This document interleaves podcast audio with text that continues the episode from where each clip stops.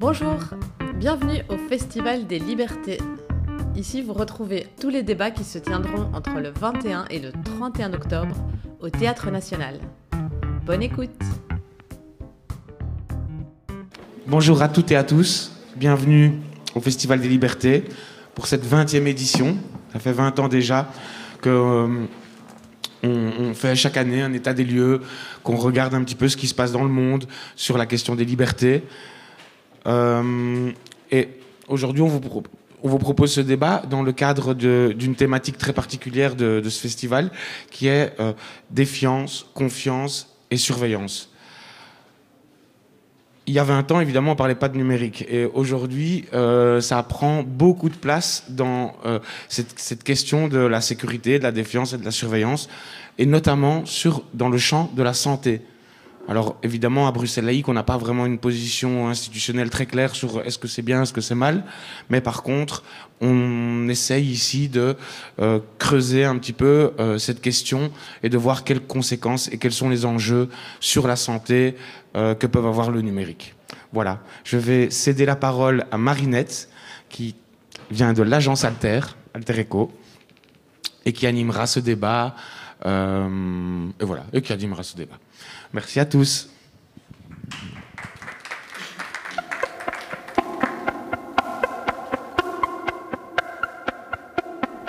Tous e-docteurs, un débat proposé par l'agence Alter et Bruxelles Laïque dans le cadre du Festival des libertés.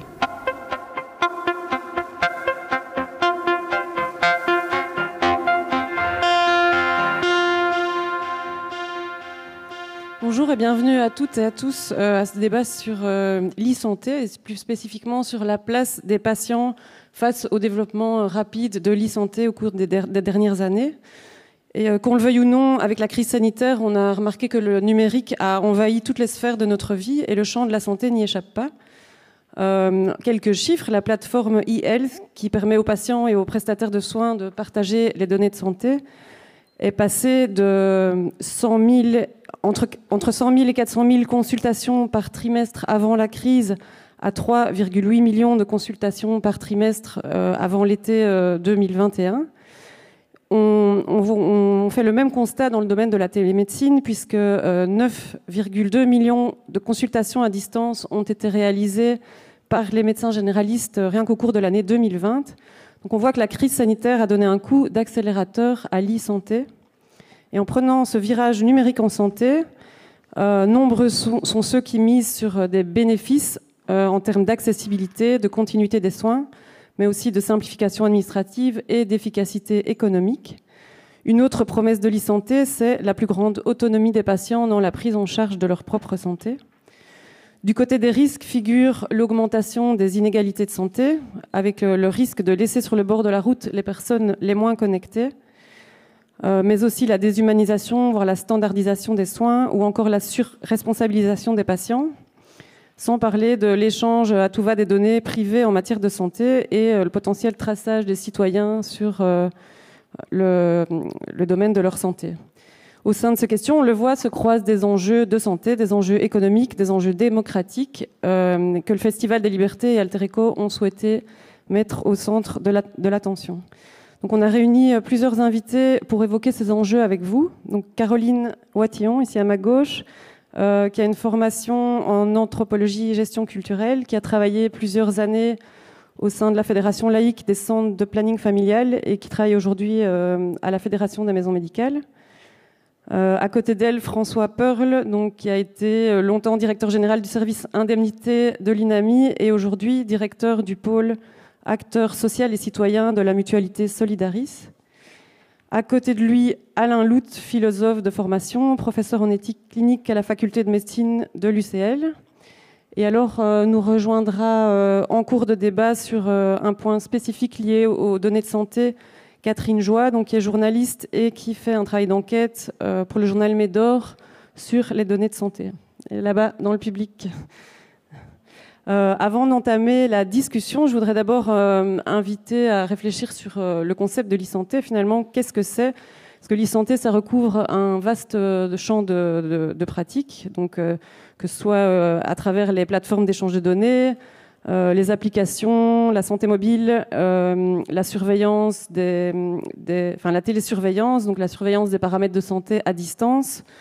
Mais on peut aussi y intégrer des forums de discussion, sites web. Enfin, c'est très très large. Le champ est très large et il y a plein d'acteurs qui interagissent dans, dans ce domaine avec des logiques tout à fait différentes. Euh, alors je proposais d'écouter Alain Lout pour nous dire un peu ce que recouvre ce concept. Est-ce qu'on peut le, définir, le circonscrire? Oui, tout à fait. Je pense que c'est important de commencer par un, travail un petit peu définitionnel. Euh, mais euh, d'emblée, on se rend compte que c'est pas évident de circonscrire, de dessiner véritablement les contours de l'objet qui nous occupe aujourd'hui. Euh, d'abord, il y a une prolifération de termes. Hein. On parle parfois de santé numérique, de e-health, de santé digitale, télémédecine, etc. Donc il y a énormément, énormément de termes. Et même, il y a notamment comme ça un article de 2005 du Journal of Medical Internal Research qui a fait une revue systématique de la littérature pour voir chaque fois qu'on trouvait le concept de e-santé, ben, quelle définition il y avait derrière? Et ils ont relevé jusqu'à 51 définitions différentes. Donc on voit que c'est un concept euh, qui bouge encore. Euh, euh, sur le site, de la, le site belge de la e-santé, ben, c'est même explicitement précisé, le concept de e-santé est un concept mouvant, euh, c'est pas un concept statique. donc on est face à un objet vraiment pas tout à fait bien précisé, délimité. Et quand on trouve quelques définitions, faut vraiment réaliser que ce sont des définitions très englobantes. Euh, je vous donne quelques exemples pour qu'on cerne bien le caractère très large euh, du champ euh, de l'objet qui nous occupe aujourd'hui. Donc, par exemple, le, terme de e-santé, il est apparu la première fois en 99. C'est John Mitchell, dans un congrès sur la médecine à distance, qui a proposé ce concept. Et il le définit comme l'usage combiné de l'Internet et des technologies de l'information à des fins cliniques éducationnelle et administrative, à la fois localement et à distance. Donc on voit que la e-santé, c'est l'usage de ces technologies numériques dans le monde de la santé, mais aussi au niveau administratif, euh, au niveau éducationnel, donc l'éducation euh, du patient, et certaines définitions aussi qui, qui, qui, montrent que la santé numérique, ça concerne la santé et le champ plus large encore du bien-être. Euh, et donc, c'est toutes des applications que vous avez peut-être sur vos smartphones qui ne sont pas des dispositifs médicaux, mais qui sont dans ce champ plus large du bien-être, euh, du développement personnel, euh, etc. la définition de la e-santé qui est mise en avant aussi sur le site belge de la e-santé, c'est le concept du professeur Eisenbach, et c'est aussi un concept très large. Donc, on voit le choix de poser le concept de e-santé comme un, champ très large. Hein. Euh, il nous dit la e-santé est un domaine émergent à l'intersection de l'informatique médicale, de la santé publique et du monde des entreprises. Donc la e-santé, c'est aussi une affaire euh, d'industrie, d'économie. Donc c'est un nouveau champ industriel euh, en total, en très grande expansion. Donc on voit que ce dont il est question aujourd'hui, c'est très large. Et je pense que c'est important d'avoir ça en tête dans les débats dans les discussions, parce qu'on ne peut pas donner une réponse englobante pour tout ce que recouvre sur la santé. Donc peut-être avoir cet avertissement en tête et toujours se dire de quoi on parle plus précisément. Alors encore en une ou deux minutes, quand même vous donner des exemples concrets euh, de technologies dont il est question sous ce terme englobant. Ben, c'est par exemple, le premier domaine, les systèmes d'information de santé, les systèmes d'information euh, hospitaliers, donc tout le, le socle, l'infrastructure technique sur lequel euh, repose la santé Donc c'est les échanges d'informations euh, entre la médecine de ville et l'hôpital ou entre des services au sein d'un même hôpital. C'est aussi, autre exemple très concret, des réseaux régionaux ou nationaux de partage d'informations. Euh, c'est aussi, tu as évoqué le mot tout à l'heure, ce qu'on appelle la télémédecine. Donc dans télémédecine, il y a médecine. Donc euh, c'est de la pratique médicale avec des technologies de l'information euh, et de la communication pour pouvoir réaliser la médecine à distance. avec le Covid, finalement, on a tous et toutes peut-être déjà pratiqué la téléconsultation, mais il y a d'autres formes aussi de télémédecine. Il y a ce qu'on appelle la téléexpertise. Donc c'est deux spécialistes, euh, un spécialiste qui va donner à distance euh, un avis euh, à un médecin traitant ou à un autre spécialiste. Il y a ce qu'on appelle la télésurveillance, autre domaine de la télémédecine qui est assez important, sur lequel on mise beaucoup, donc qui est la surveillance à distance de patients malades chroniques, qui demandent un suivi régulier tout au long de leur, euh, de leur vie et qu'on va surveiller à distance à leur domicile par le biais d'indicateurs euh, cliniques, biologiques ou, de données saisies manuellement manuellement par un patient, par exemple, qui souffre de défaillance chronique, de, défaillance cardiaque, et le matin, il va se, il va se mettre sur une balance connectée et, où il va répondre à des questions simples. voilà, donc c'est assez large. C'est également des outils utilisés pour les professionnels de la santé, la robotique, par exemple, dans le domaine de la chirurgie. Euh, ça peut être aussi, euh, sous la santé, euh, ben, l'utilisation de la simulation pour la formation des professionnels de, la santé, la réalité virtuelle, jusqu'à tout ce qui est application même grand public. sur les réseaux sociaux, il y a vraiment des centaines de milliers d'applications maintenant de mobile en santé que vous pouvez trouver sur les différents stores d'applications et qui, là, je vous disais, vont bien plus loin que le champ strict euh, de la santé, du médico-sanitaire, mais qui renvoient à, un champ beaucoup plus large encore du bien-être et qui sont destinés à vous permettre euh, ben, de devenir un petit peu, euh, de, de, permettre un auto-suivi, de mesurer vos performances, etc. Donc vous voyez, c'est vraiment large et je pense que c'est important d'avoir vraiment ça en tête. Peut-être juste un, un dernier mot aussi, c'est que si c'est important d'avoir en tête l'enjeu définitionnel, c'est parce qu'il y a aussi un enjeu normatif, réglementaire, un enjeu régulatoire derrière la définition des termes. Par exemple, en France, le législateur a, dès 2009, et même 2004, le terme apparaissait pour la première fois, le législateur a défini juridiquement ce qu'est la télémédecine et précisé ses conditions d'exercice pour pouvoir bien distinguer un usage médical du numérique d'un usage plutôt grand public. Donc on voit qu'il y a un enjeu aussi en termes normatifs euh, dans ces termes. Donc ce n'est pas simplement une réflexion de philosophe pour vous embêter avec des affaires de concept. Il y a du normatif, il y a du régulatoire euh, dans tous ces enjeux de définition. Voilà, j'ai assez parlé pour cette première question. Merci euh, Alain Lout pour ces éclaircissements. Alors, la première question que j'avais envie de, poser à nos trois interlocuteurs, c'était un petit peu, finalement, à travers toute cette pratique, est-ce qu'on peut euh, mesurer l'impact finalement de l'e-santé sur euh, la qualité des soins? Alors juste pour introduire cette question, on va écouter le témoignage de Laurence Genin, qui est directrice d'une ASBL qui s'appelle Le Pélican, qui accompagne des personnes qui présentent des, problématiques de consommation d'alcool, de drogues illicites ou de jeux d'argent et qui va nous montrer par un exemple concret comment le numérique a permis dans son association de toucher un public euh, qui n'était pas touché auparavant par, euh, par leur action alors en fait, euh, en 2011, voilà, l'équipe a eu une, grosse réflexion par rapport à la place effectivement d'Internet dans les vies des, bénéficiaires, mais aussi dans, dans, notre travail au quotidien. Et on s'est euh, demandé s'il n'y avait pas moyen, effectivement, de, de, créer un outil qui permettrait de, de toucher un public euh, qui ne consulte pas en ambulatoire.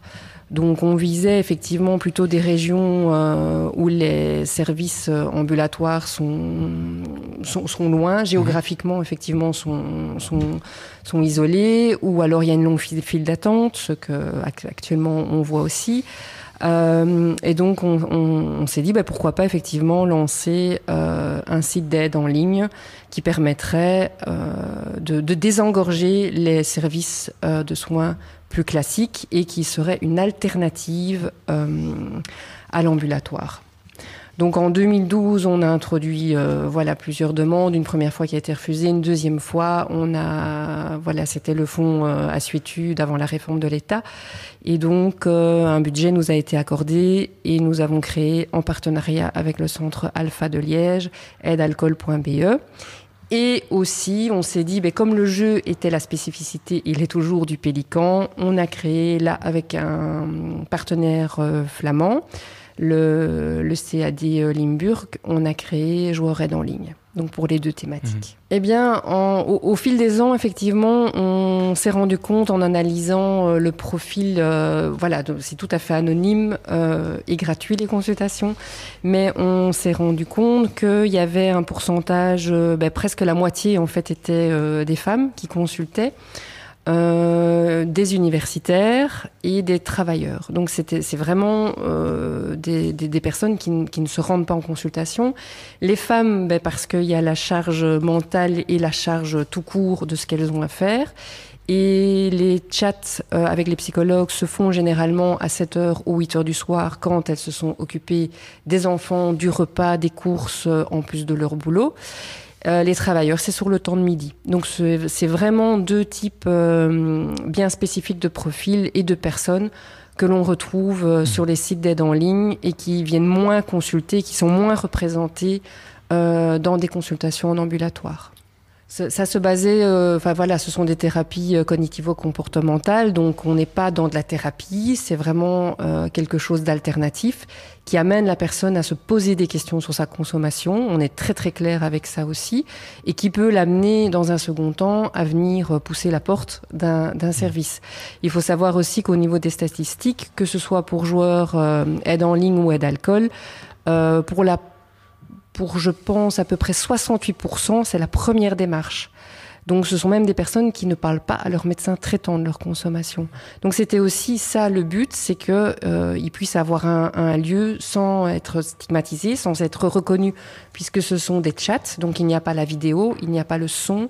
Et donc l'anonymat est vraiment euh, garanti, et c'était vraiment notre, notre volonté que la personne euh, se sente en, en totale euh, confiance.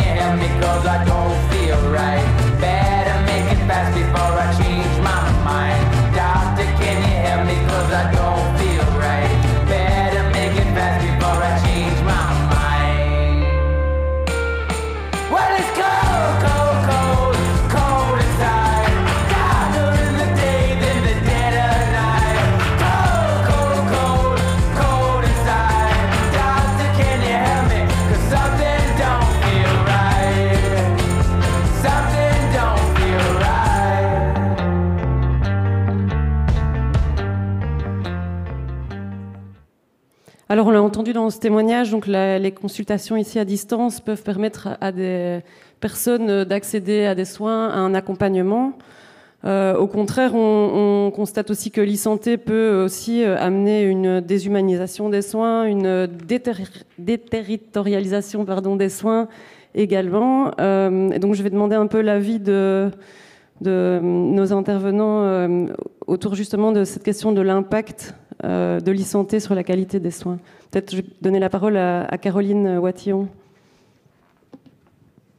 Bonsoir, oui, on m'entend, ça va. Bonsoir à toutes et à tous. Euh, ben, peut-être une petite euh, mise en garde avant, c'est que je suis moins calée, je pense, que mes collègues sur la question en particulier de l'e-santé. Donc moi, je suis vraiment travailleuse du social et de la santé. Mais donc voilà, je me suis pas mal cassé la tête cette semaine pour réfléchir aux questions qui ont été proposées. J'espère que du coup, ben, mes interventions vont aussi apporter un certain éclairage sur la question. Euh, et donc, euh, travailleuse du social et de la santé, il y a une question qui m'intéresse beaucoup, c'est celle de l'accès euh, aux soins de santé de qualité pour toutes et tous. Et c'est cet enjeu-là qui finalement sera le fil rouge de, mes interventions aujourd'hui. D'abord, j'aimerais reprendre la question qui est posée dans le titre de ce débat, qui est l'e-santé, tous docteurs. Et donc, depuis quand est-ce que nous sommes tous docteurs? Ben, On le sait, c'est pour ça qu'on est là ce soir, c'est depuis la généralisation d'Internet. Et donc, depuis ce moment-là, et encore plus maintenant, qu'elle soit fausse, approximative ou juste, qu'on le veuille ou non, il y a sur Internet euh, de l'information qui concerne la santé qui est disponible pour tout le monde euh, en quelques clics. Et c'est ça aussi euh, l'e-santé. Cette information, elle peut favoriser une certaine autosanté ou des éclairages qui sont scientifiques ou pas sur des questions de santé. aussi, il est évident qu'à l'heure actuelle, les gouvernements devraient favoriser les sources d'informations objectives et scientifiques pour enseigner les patientes et les patients dans le but de renforcer leurs compétences à prendre soin d'eux et d'elles et à faire des choix de santé. Donc il faut communiquer des messages vers la population pour faire connaître ces sites, faire en sorte d'augmenter les pages rank de ces sources et dénoncer aussi par ailleurs les sources qui propagent des fake news en matière de santé. Et par ailleurs, il faut aussi aujourd'hui former les médecins à l'idée que les patients arrivent en consultation avec leur propre savoir et il faut, il faut faire avec ça. Ce propre savoir, il n'est pas forcément faux. Euh, donc voilà, il faut en tenir compte aussi en tant que professionnel de la santé. Donc l'enjeu actuel en termes d'information médicale, c'est donc de donner à la population les outils pour trier et lire l'information en ligne et les orienter vers euh, des sources fiables. Mais pour ça, il faut aussi que les, pouvoirs publics eux-mêmes puissent faire le tri euh, dans ces différentes sources. Par exemple, en matière de contraception, on voit aujourd'hui des associations euh, qui sont, euh, qui sont déterminées par des, parlementaires pour être des, des, créateurs de contenu et qui sont pourtant anti-hormones. Par ailleurs, il y a des sites qui sont faits par des pharma en matière de santé des femmes, toujours qui sont très bien faits. Euh, enfin qui sont assez bien faits. C'est le cas du site Ginenco Mitra. Donc c'est pas si évident que ça pour des pouvoirs publics de, déterminer quelle est euh, euh, la source la plus juste et la plus objective pour les patients. Et donc, si l'information arrive en priorité aux patients via Internet et qu'elle est correcte et régulièrement mise à jour, alors l'information, dans ce cas, va permettre effectivement d'augmenter la qualité des soins et l'accès à la santé pour certains publics, évidemment. Par ailleurs, jusqu'à peu, la Belgique, elle était finalement assez peu concernée par euh, la question des consultations à distance. Pourtant, la télémédecine, elle aurait euh, mérité qu'on s'y intéresse avant. C'est une bonne solution pour augmenter l'accès à la santé euh, pour certains publics et essentiellement dans le cadre de la continuité des soins. Elle permet par exemple aux femmes de renouveler facilement une contraception. Un autre exemple, c'est l'Institut de médecine tropicale d'Anvers qui a lancé un projet pilote de deux ans pour suivre les, patients, pardon, euh, les patients séropositifs, notamment euh, via une application. Et donc, si le patient est d'accord, il n'a plus besoin de venir en consultation, il reçoit ses prescriptions par courrier ou par mail. Euh, et en principe, il, il ne va plus prendre de rendez-vous seulement pour des prises de sang et une fois par an pour une consultation présentielle. Et d'après cet institut, les patients sont satisfaits du suivi en ligne et euh, ce suivi n'affecte pas négativement la qualité des soins de santé. Donc, pour certains publics, l'e-santé peut augmenter l'accès aux soins, et c'est aussi le cas en santé sexuelle et reproductive. Mais pour les invisibles, l'e-santé ne change absolument rien. Il faut toujours aller les chercher dans les squats, dans les prisons, dans les centres de vie pour personnes en situation de handicap, dans les homes, dans la rue ou dans les centres d'accueil pour les personnes SDF. Alors si les moyens financiers et humains sont limités et qu'il faut prioriser la santé, il faut peut-être justement réfléchir en termes de public et au fait que quand l'e-santé augmente l'accès pour certains publics, bah, elle renforce aussi euh, la fracture pour d'autres. Voilà. Merci. Euh, François Pearl, peut-être euh, sur ces questions, parce que là on, parle beaucoup d'accès, mais il y a aussi la question de la, coordination des soins, je pense, qu'il est aussi positivement impactée, je pense, par les échanges que permettent l'e-santé. Oui, tout à fait. Il faut... En fait, c'est peut-être intéressant, petit rappel historique au niveau de l'e-santé en Belgique et peut-être de se dire que quand on parle d'e-santé, qu'on fait un débat sur l'e-santé, c'est un peu comme si on disait on va faire un débat sur Internet. Quoi. Donc c'est un sujet qui est excessivement large et qui, à un moment qui doit à un moment donné être circonscrit si on prend euh, la question justement de la qualité des soins, qui je trouve la, meilleure approche, parce qu'il ne faut pas perdre de vue qu'en réalité, euh, le principal bénéfice de l'e-santé, bah, c'est l'amélioration de la qualité des soins. Quand on regarde l'histoire de l'e-santé en Belgique, en fait, ce sont des médecins, euh, essentiellement des médecins généralistes, qui, dont certains pionniers bidouilleurs informatiques très très doués se mettent à, à la fin des années 90 avec le début, les débuts d'Internet à mettre en place leur propre système de, partage de données de santé, parce qu'à ce moment-là, on a déjà toute une littérature scientifique qui montre, qui date bien avant l'e-santé, que dans la, coordination des soins, dans le continuum des soins, dans, dans, l'approche euh, d'un système de santé qui est basé sur le patient et pas sur le prestataire, eh bien le partage d'informations entre prestataires est essentiel. Et l'e-santé constitue à ce moment-là un formidable accélérateur et c'est ces prestataires de soins bah, commencent, hein, ça commence en Wallonie, c'est une première, euh, première expérience commence avec le réseau santé wallon, euh, commence à, voir comment développer des, des, premiers, euh, des premiers systèmes de partage d'informations, se connecte avec les hôpitaux parce que effectivement une des grosses lacune du système belge euh, de soins de santé, singulièrement dans le sud et à Bruxelles, bah, c'était à ce moment-là la difficulté de coordonner la première ligne de soins et les hôpitaux qui jouent souvent en Belgique le rôle de première ligne de soins. Et donc, euh, il y a tout un, développement très positif au niveau de la qualité des soins par rapport à des, médecins vraiment pionniers qui se disent on, va essayer d'exploiter toutes, les technologies euh, possibles et tout ce qu'offre Internet en termes de partage d'informations. Arrive à ce moment-là une deuxième couche, c'est la commercialisation d'Internet. C'est la fin, la fin de l'Internet des pionniers et donc c'est vraiment la bascule de la fin des années 90 et des années 2000, c'est l'émergence, euh, c'est le, début des GAFA, c'est l'émergence euh, de, grosses boîtes, euh, notamment comme Microsoft, qui commencent à se dire et, voir ce que représente en termes de, commercialisation l'e-santé. Et à ce moment-là, se crée une tension très très dure finalement entre d'une part les risques de commercialisation et ce que, ce que l'État et le régulateur peuvent faire, et vraiment le besoin qu'il y a de régulation. Et je citais Petit exemple qui va permettre de comprendre la genèse de la plateforme IELTS en Belgique. Euh, J'étais euh, spectateur et un peu acteur à ce moment-là. Euh, c'est assez intéressant. C'est euh, Microsoft qui, au début, je crois qu'on est en 2005-2006, développe un, système de, coffre-fort de santé qui s'appelle Health. Donc c'est vraiment le, coffre de santé qui est une espèce de dossier médical individuel extrêmement bien foutu. Euh, qui, euh, qui est censé créer une relation, enfin, censé digitaliser la relation thérapeutique entre le médecin et le patient.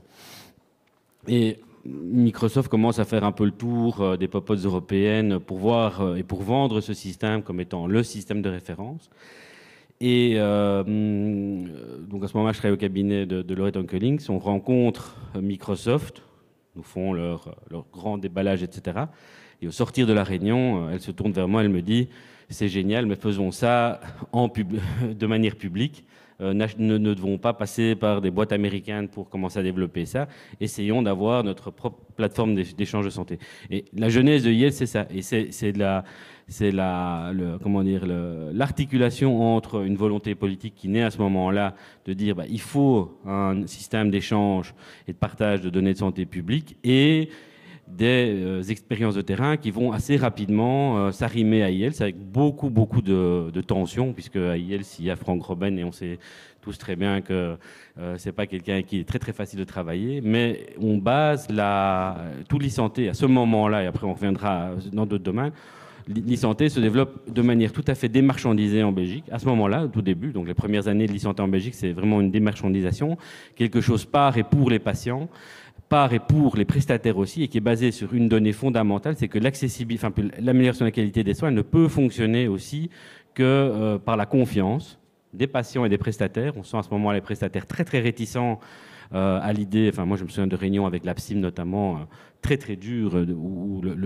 l'idée même de partager l'information de santé est très très compliquée pour pas mal de spécialistes, beaucoup plus pour, certains syndicats spécialistes que pour les généralistes qui sont déjà, en tout cas pour beaucoup, ancrés dans des pratiques de groupe et, cette, culture de l'échange de données. Et IELTS naît de ça avec un principe de base fondamental pour la confiance des patients et pour la qualité de l'approche thérapeutique, c'est l'interconnexion des bases de données. C'est-à-dire que euh, il n'y a pas de base à ce moment-là d'idée de créer une seule base de données de santé en Belgique, mais de créer plutôt une plateforme d'échange de données pour permettre cet échange de, données. Et c'est à ce moment-là que naît tout, ce qu'on connaît actuellement, toute l'architecture qu'on connaît actuellement, qui est critiquable. Je crois, je crois qu'on, à certains égards, on y reviendra. Mais avec l'idée sous-jacente que euh, le système ne peut fonctionner que s'il est tourné vers un objectif qui est euh, l'amélioration de la qualité des soins. Et alors, je vais terminer par là. En quoi est-ce qu'il améliore la qualité des soins? Ben, Je reviens sur le, premier, euh, premier élément de, mon intervention. C'est que la, qualité des soins, enfin, un élément fondateur de la qualité des soins, c'est le partage d'informations entre les prestataires de soins. La, la, relation des patients par rapport aux prestataires de soins a évolué en 40, 50 ans de manière fondamentale. C'est 40 ou 50 ans, on n'avait qu'un seul interlocuteur, enfin, la plupart des patients n'avaient qu'un seul interlocuteur dans leur vie pratiquement. Euh, et il y avait le continuum, le, fameux médecin de famille, etc. Et on voyait finalement le spécialiste, malheureusement, la plupart du temps qu'en fin de vie. Et donc euh, la, question était, euh, la question et le nombre de relations thérapeutiques était beaucoup plus faible il y a 50 ans que maintenant. Les, les relations thérapeutiques maintenant se sont complètement démultipliées, avec aussi une augmentation de l'offre médicale, une une, variation de l'offre médicale. Et de ce point de vue-là, un système qui est basé sur cette, euh, ce volume de, prestations médicales, euh, notamment pour les malades chroniques, c'est aussi un grand, grand, changement au niveau de la manière dont la santé est appréhendée. Il y, a, il y, a, 50 ans, la question des maladies chroniques n'avait pas du tout la même résonance que maintenant, singulièrement dans la santé mentale, mais pas que. Euh, et donc, voilà, l'échange de données est devenu quasiment obligatoire pour continuer à progresser dans l'amélioration euh, de la qualité des soins et dans, le suivi des soins. Évidemment, ça pose toute une série d'autres problèmes. On y reviendra plus tard sur euh, la confidentialité des données, sur le consentement des patients, sur euh, la marchandisation, qui est pour moi un des gros, gros enjeux et un des gros, gros problèmes. C'est les risques de marchandisation, non pas des données de patients, bien qu'on on, va peut-être parler de, de 3M pendant le, débat. Et donc, il y, a des risques évidemment de, marchandisation des données, mais bien plus que de risque de marchandisation des données, il y a le risque de marchandisation de l'applicatif. Euh, et notamment, et c'est toute la question de la télémédecine, euh, qui, est, vraiment un débat euh, qui est, effectivement, comme Caroline Moition l'a dit, pas encore suffisamment tranché en Belgique. Merci. oui, effectivement, on reviendra plus tard sur la question des données de santé et des questions que, que ça peut soulever. Alain Lout, en tant que personne représentant le, monde académique, est-ce qu'il y a des, recherches, des études qui, qui mettent en avant justement euh, les côtés positifs, négatifs euh, de l'e-santé, notamment des, téléconsultations par exemple, qui ont, vraiment explosé durant cette période Covid. Euh, Oui, ben, par rapport à ce que je disais tout à l'heure, c'est vrai qu'on peut répondre seulement à cette question en précisant de quoi on parle et, on ne peut pas dire d'une manière générale ce large champ couvert par la santé numérique, oui ou non, est-ce que ça améliore la qualité des soins? Il faut, y répondre de manière précise. Et deuxième élément euh, aussi à mettre en avant, c'est que euh, ça dépend très fort euh, d'une application à l'autre. Il y a par exemple dans la littérature des études qui montrent une réelle plus-value de, l'utilisation de la télémédecine, par exemple euh, dans le cas de la téléexpertise pour la prise en charge euh, des AVC, par exemple. Ça, c'est vraiment étayé dans la littérature. Donc, c'est quoi en deux mots? Ben, C'est quand vous êtes dans une phase aiguë d'un AVC, ben, il faut agir très très vite et en déant les 4h30, vous pouvez donc recevoir un traitement thrombolytique si votre AVC est d'origine ischémique. Et dans ce cas-là, ça peut vraiment euh, baisser euh, les, conséquences, euh, les effets secondaires de votre AVC et, empêcher un, handicap neurologique. Mais pour ça, vous devez avoir l'expertise d'un neurologue. Et donc là, la télémédecine peut permettre, dans une ambulance, par exemple, de faire une téléconsultation entre l'ambulance et le neurologue, et puis une téléexpertise où le neurologue va indiquer quel traitement, quel acte il faut poser. Donc là, c'est par exemple un exemple très précis, mais dans la littérature, on, là, on dit oui, il y a un réel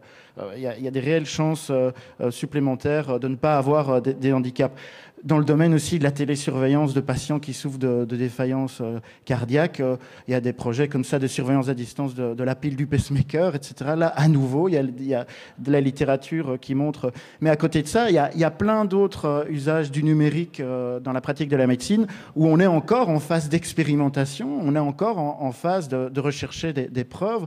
Par exemple, le, rapport du KCE de, de juin 2020 sur les téléconsultations commence son rapport euh, en disant que voilà, ils ont euh, effectué euh, une revue systématique de la littérature et ils disent ben, il faut reconnaître qu'il n'existe pas de preuve robuste d'une équivalence ou d'une supériorité entre téléconsultation et consultation, mais pas non plus un effet négatif sur les patients. Donc, euh, on est encore en train d'expérimenter, euh, tester. Donc, euh, il faut continuer, il faut, poursuivre un peu ces, enquêtes pour pouvoir vraiment évaluer la plus-value de, telle ou telle pratique de la médecine à distance. Mais c'est vrai que ça, c'est aussi la, la, HAS, la haute autorité de santé en France, qui souligné ça en 2013, c'est qu'elle euh, remarquait que c'est difficile aussi scientifiquement de pouvoir évaluer cette pratique de la médecine à distance. Et l'HS relevait un peu la faiblesse des études existantes, la faiblesse même des méthodologies utilisées, parce que finalement la télémédecine, euh, c'est pas juste euh, un outil, mais la télémédecine, ça demande une réelle réorganisation des soins ça dépend de facteurs organisationnels, ça demande euh, que les, professionnels soient formés, etc. Donc ça dépend de toute une série de facteurs qui fait qu'on a encore du mal à bien identifier qu'est-ce qui fait le succès ou non de, de, ce type de pratique de la médecine. Donc, on est même en, réflexion méthodologique sur comment évaluer certaines. Euh, donc, voilà, je répondrais que oui, il y a scientifiquement déjà euh, des preuves d'une plus-value de certaines pratiques euh, d'usage du numérique en santé ou dans la médecine, mais il y a encore plein de, champs dans lesquels on est encore en phase d'expérimentation. Et je voudrais insister aussi sur le fait que l'année qui vient de se passer, euh, c'est une année où il y a eu un boom incroyable de l'usage du numérique en santé. Et heureusement, on peut dire que le numérique a été un outil de plus dans l'arsenal euh, nécessaire pour faire face à la crise. Donc, il y aurait eu, euh, ça aurait été dramatique, je pense, en termes de continuité des soins pour toute une série de malades chroniques, etc. Donc, moi, je pense que c'était extrêmement bénéfique. Par contre, il faudra aussi, à un moment donné, pouvoir évaluer la manière dont cette télémédecine a été pratiquée pendant un an il y a eu, euh, donc pour la première fois en mars 2020, un arrêté royal qui euh, a précisé les conditions d'exercice de la télémédecine et qui en a organisé le remboursement. Avant, il n'y avait pas de reconnaissance juridique du terme de télémédecine. Mais donc c'est bien, cet arrêté a permis les téléconsultations, mais en posant un cadre euh, régulatoire assez souple, notamment en permettant d'utiliser des applications de communication grand public. Et d'un côté, peut-être heureusement, parce que dans l'urgence, il fallait faire, mais d'un autre côté, il faudrait aussi pouvoir évaluer euh, les effets de cette pratique de la médecine. Est-ce que peut-être qu'une partie des téléconsultations ont, littéralement parlant, constitué une forme de médecine dégradée ou ont peut-être eu un rôle de régulation pour pouvoir à distance voir si oui ou non il faut que le patient vienne, mais peut-être que certaines pratiques des téléconsultations ont été une, forme de médecine dégradée. Donc il faut, il faut pouvoir évaluer ça. Il faudrait pouvoir mener euh, une vaste euh, opération de voir, OK, mais quels a été aussi les risques, quels a été aussi les manques de chance, peut-être même, euh, que cette pratique de la médecine à distance a. Donc voilà, ma réponse c'est oui, au niveau scientifique, il y a certaines euh, preuves pour certains types, mais il faut encore mener, il faut avoir vraiment ça en tête, euh, des expérimentations, des études. il y a encore beaucoup à connaître à ce niveau-là. Et encore un dernier élément, c'est qu'on a vraiment insisté, je pense déjà, tous et tous, sur le fait que la santé numérique, c'est aussi un champ économique. Et on peut se dire que pour certains acteurs, il y a aussi même un intérêt à garder un peu pour eux les résultats de certaines expérimentations. Euh, donc on est aussi sur un développement de la santé euh, numérique, notamment au niveau des applications qui passent par euh, des acteurs privés, et où là, il y a peut-être un intérêt à garder un peu des informations pour être compétitif. Et ça, donc voilà, un élément qui peut expliquer aussi peut-être les connaissances encore à acquérir et le manque de connaissances sur tous les effets du numérique en santé crois que François en une minute. alors, oui. parce que, oui, justement, mais deux minutes, parce que je pense qu'on. Pas, pas, ici, hein, mais on passe trop de temps sur la téléconsultation qui, à mon avis, évacue tout à fait en fait ce qui va être la deuxième révolution après le partage des données dans l'e-santé, c'est l'imagerie, enfin c'est plutôt l'intelligence artificielle. Et là, je crois que dans les 10 ou 15 années qui viennent, les vrais débats éthiques, commerciaux euh, et médicaux vont tourner autour de l'intelligence artificielle parce qu'il y a une série de professions de santé qui vont être radicalement transformées et là, là, il y a du probant, par exemple. Il y a, des, premières études qui montrent, par exemple, qu'en matière d'analyse de certains protocoles d'imagerie médicale, l'intelligence artificielle est plus performante que certains médecins. Et donc, que ce soit, par exemple, l'imagerie médicale et en biologie clinique, qui sont vraiment deux éléments fondamentaux de notre système de soins, les processus d'automatisation et d'intelligence artificielle vont révolutionner la pratique des soins. Ça va probablement venir aussi dans d'autres domaines, la robotisation aussi. Et donc là, je crois que la téléconsultation, elle apparaît vraiment comme étant la façade du problème. Elle va se réguler assez vite, à mon sens. Par contre, il faut vraiment très clairement, rapidement avoir un débat sur euh, l'intelligence artificielle dans la santé, parce que ça, ça va vraiment être, à mon avis, la grande question à 5 ou 10 ans dans le domaine médical. Ok, merci pour cet ajout. On va maintenant écouter le, témoignage de Cyril Brard, chargé de projet chez Eneo, mouvement social des aînés, qui nous montre comment l'e-santé euh, peut être à la fois positive, à la fois négative, dans le cadre euh, du maintien à domicile des personnes âgées. On l'écoute. Alors, à mon sens, le, développement de la e-santé en Belgique a ben, des impacts positifs et des impacts euh, négatifs. En fait, on peut le voir vraiment dans les deux sens. Dans le cadre du maintien à domicile, par exemple, euh, ça peut être une bonne chose si on prend le monitoring à domicile. On peut euh, suivre l'état de santé de la personne au quotidien, donc on peut se dire ah, génial, mais on se rend compte en fait que par exemple pour un public d'aînés, euh, la visite du médecin c'est peut-être pour certains une des rares visites qu'il peut avoir dans son quotidien, enfin pas de façon quotidienne mais vraiment de, de façon peut-être régulière. Et en fait, ben, si le médecin peut suivre l'état de santé à distance, ben, il n'a plus besoin de se déplacer et donc ça va participer à l'isolement de la personne âgée. Donc, euh, donc oui, ça peut, être, ça peut être une bonne chose, mais il peut y avoir des effets pervers. Après, dans le, dans le cadre du maintien à domicile, euh, bah, c'est quand même une, euh, une bonne chose de façon globale qu'on puisse intégrer de la technologie, parce qu'on se rend compte qu'il n'y a pas forcément suffisamment de place pour tout le monde dans, dans le milieu hospitalier, dans, dans les maisons de repos. Et donc, la technologie va permettre de sécuriser un habitat, va permettre peut-être de rendre la vie un peu plus facile à certaines personnes. Donc, on peut quand même se dire qu'il y a un effet très positif pour, euh, pour le maintien à domicile, mais par contre, euh, la technologie ne doit pas être une fin en soi et l'humain doit rester au centre de tout ça. Euh, après, il faut, il faut voir aussi dans, quel sens cette technologie va être prescrite ou vendue. on se rend compte par exemple que pour des technologies qui vont permettre de, de, sécuriser un habitat, souvent la publicité qui est faite par rapport à cette technologie, elle n'est pas faite pour la personne qui va être l'utilisatrice, elle va être pour son entourage proche. Et en gros, c'est le message, ça va être, ben, ça va sécuriser euh, l'habitat, par exemple, de votre maman ou de votre papa, euh, et donc euh, ben, ça va un peu déculpabiliser les gens de se dire, ben, c'est bon, j'ai peut-être moins besoin de passer de, surveiller mon père ou ma mère parce que la technologie va va permettre de, sécuriser son, habitat, et, et donc ben, il y a, y a peut-être un effet aussi un peu pervers là-dedans où on se demande parfois si si la personne qui va être aidée par cette technologie est vraiment au centre de, de ça ou si ou si va, ça va pas être plutôt vendu pour, euh, pour déculpabiliser ou peut-être déresponsabiliser les aidants proches. Alors pour remettre les personnes âgées au centre euh, du développement de la e-santé en Belgique, déjà peut-être une première des choses qu'il faudrait faire, c'est de la part bah, des développeurs de ces applications, des développeurs de ces technologies, et de peut-être euh, penser un peu plus à intégrer les personnes âgées dans la conception de ces différents produits. On a vu par exemple euh, des, boutons d'alerte d'urgence que les personnes pouvaient avoir en cas de chute ou des choses comme ça, où sur ce bouton, il fallait appuyer pendant 3 à 5 secondes pour déclencher cet appel d'urgence. Et en fait, ben, on s'est rendu compte, nous, en, en, parlant avec certains de nos membres, que euh, que c'était tout simplement pas possible pour, pour certaines personnes âgées d'appuyer pendant 3 à 5 secondes sur un bouton parce que ben, les conditions physiques se dégradant, euh, c'était euh, c'était juste impossible pour elles d'appuyer si longtemps sur un bouton. Et, et, dans, la, dans, la, dans la peau de quelqu'un de plus jeune qui, qui conçoit cette technologie, ben, il a peut-être pas intégré justement ce paramètre-là. Donc ça paraît essentiel d'intégrer les personnes âgées au cœur du, du développement de tout ça. Et quelque chose aussi qu'on pourrait faire, c'est euh, il y a, je pense, un devoir d'information parce qu'on se rend compte avec toute cette silver economy que ben, c'est un, marché qui, qui paraît très juteux pour de nombreux industriels. Donc il y a énormément de gens qui se mettent sur le marché, il y a énormément de technologies qui sont créées. Et, euh, et pour quelqu'un qui a envie de s'équiper euh, de quelque chose ou, ou pour quelqu'un qui veut équiper euh, la, la, la, maison de, de, de quelqu'un de proche, ben, on est un peu noyé dans ce flot technologique et on ne sait pas euh, discerner euh, qu'est-ce qui va être vraiment fait dans un but euh, un peu euh, bah, de très très commercial ou quelles sont les technologies qui sont vraiment pensées pour le bien-être de la personne? Et ça, bah, c'est compliqué et on ne sait pas vraiment vers qui se tourner pour avoir des conseils euh, par rapport à ça.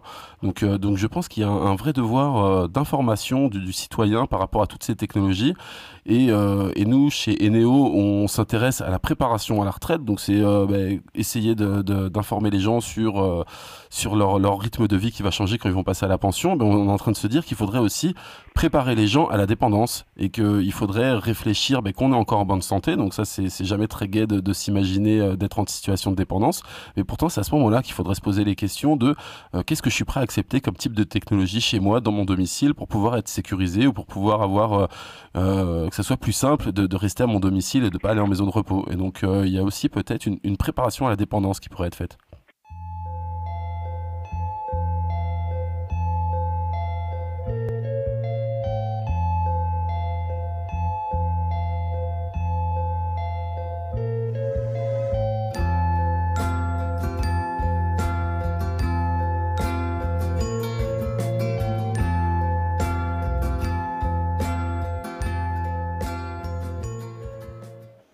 Alors, euh, on a entendu Cyril Brard évoquer la place que devraient prendre euh, les patients dans, le choix en fait des technologies qu'ils utilisent, mais aussi dans leur conception. Et ça me permet un peu de rebondir sur la, question suivante.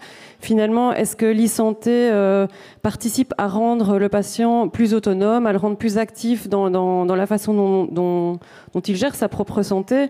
Ou au contraire, est-ce que euh, on risque de, laisser une série de patients de côté, ou bien euh, on risque aussi de responsabiliser ou de surresponsabiliser les patients par rapport à leur santé?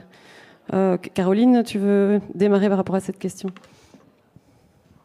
Oui, donc en réfléchissant à cette question et sur l'e-santé, je me disais que pour moi, la question, c'était pas tellement d'autonomiser le patient, de le rendre plus responsable. Donc je parlais plutôt de, public. Évidemment, en médecine, on a besoin de théoriser et parfois de parler du patient, donc pas des patients, mais du patient. Pourtant, il n'y a pas de patient type. Et euh, pourquoi il n'y a pas de patient type? Car les bénéficiaires des soins de santé, finalement, c'est qui? Ben, C'est la population générale euh, dans son ensemble. Et dans la pratique, on le sait bien, même ici, euh, vous et moi, on a des rapports très différents à notre santé, notamment en fonction de notre habitus vous le savez peut-être, donc voilà, moi je suis assez euh, déterministe, mais donc pour euh, Pierre Bourdieu, les individus sont prédisposés à agir euh, en fonction, d'une certaine façon, en fonction de leurs capitaux, qu'ils soient économiques, sociaux, culturels ou symboliques. Et donc, par ailleurs, Pierre Bourdieu identifie des champs, donc le champ religieux, le champ politique et le champ médical, des champs qui sont des microcosmes sociaux dans lesquels les acteurs occupent euh, certaines positions hiérarchiques en fonction de leurs capitaux.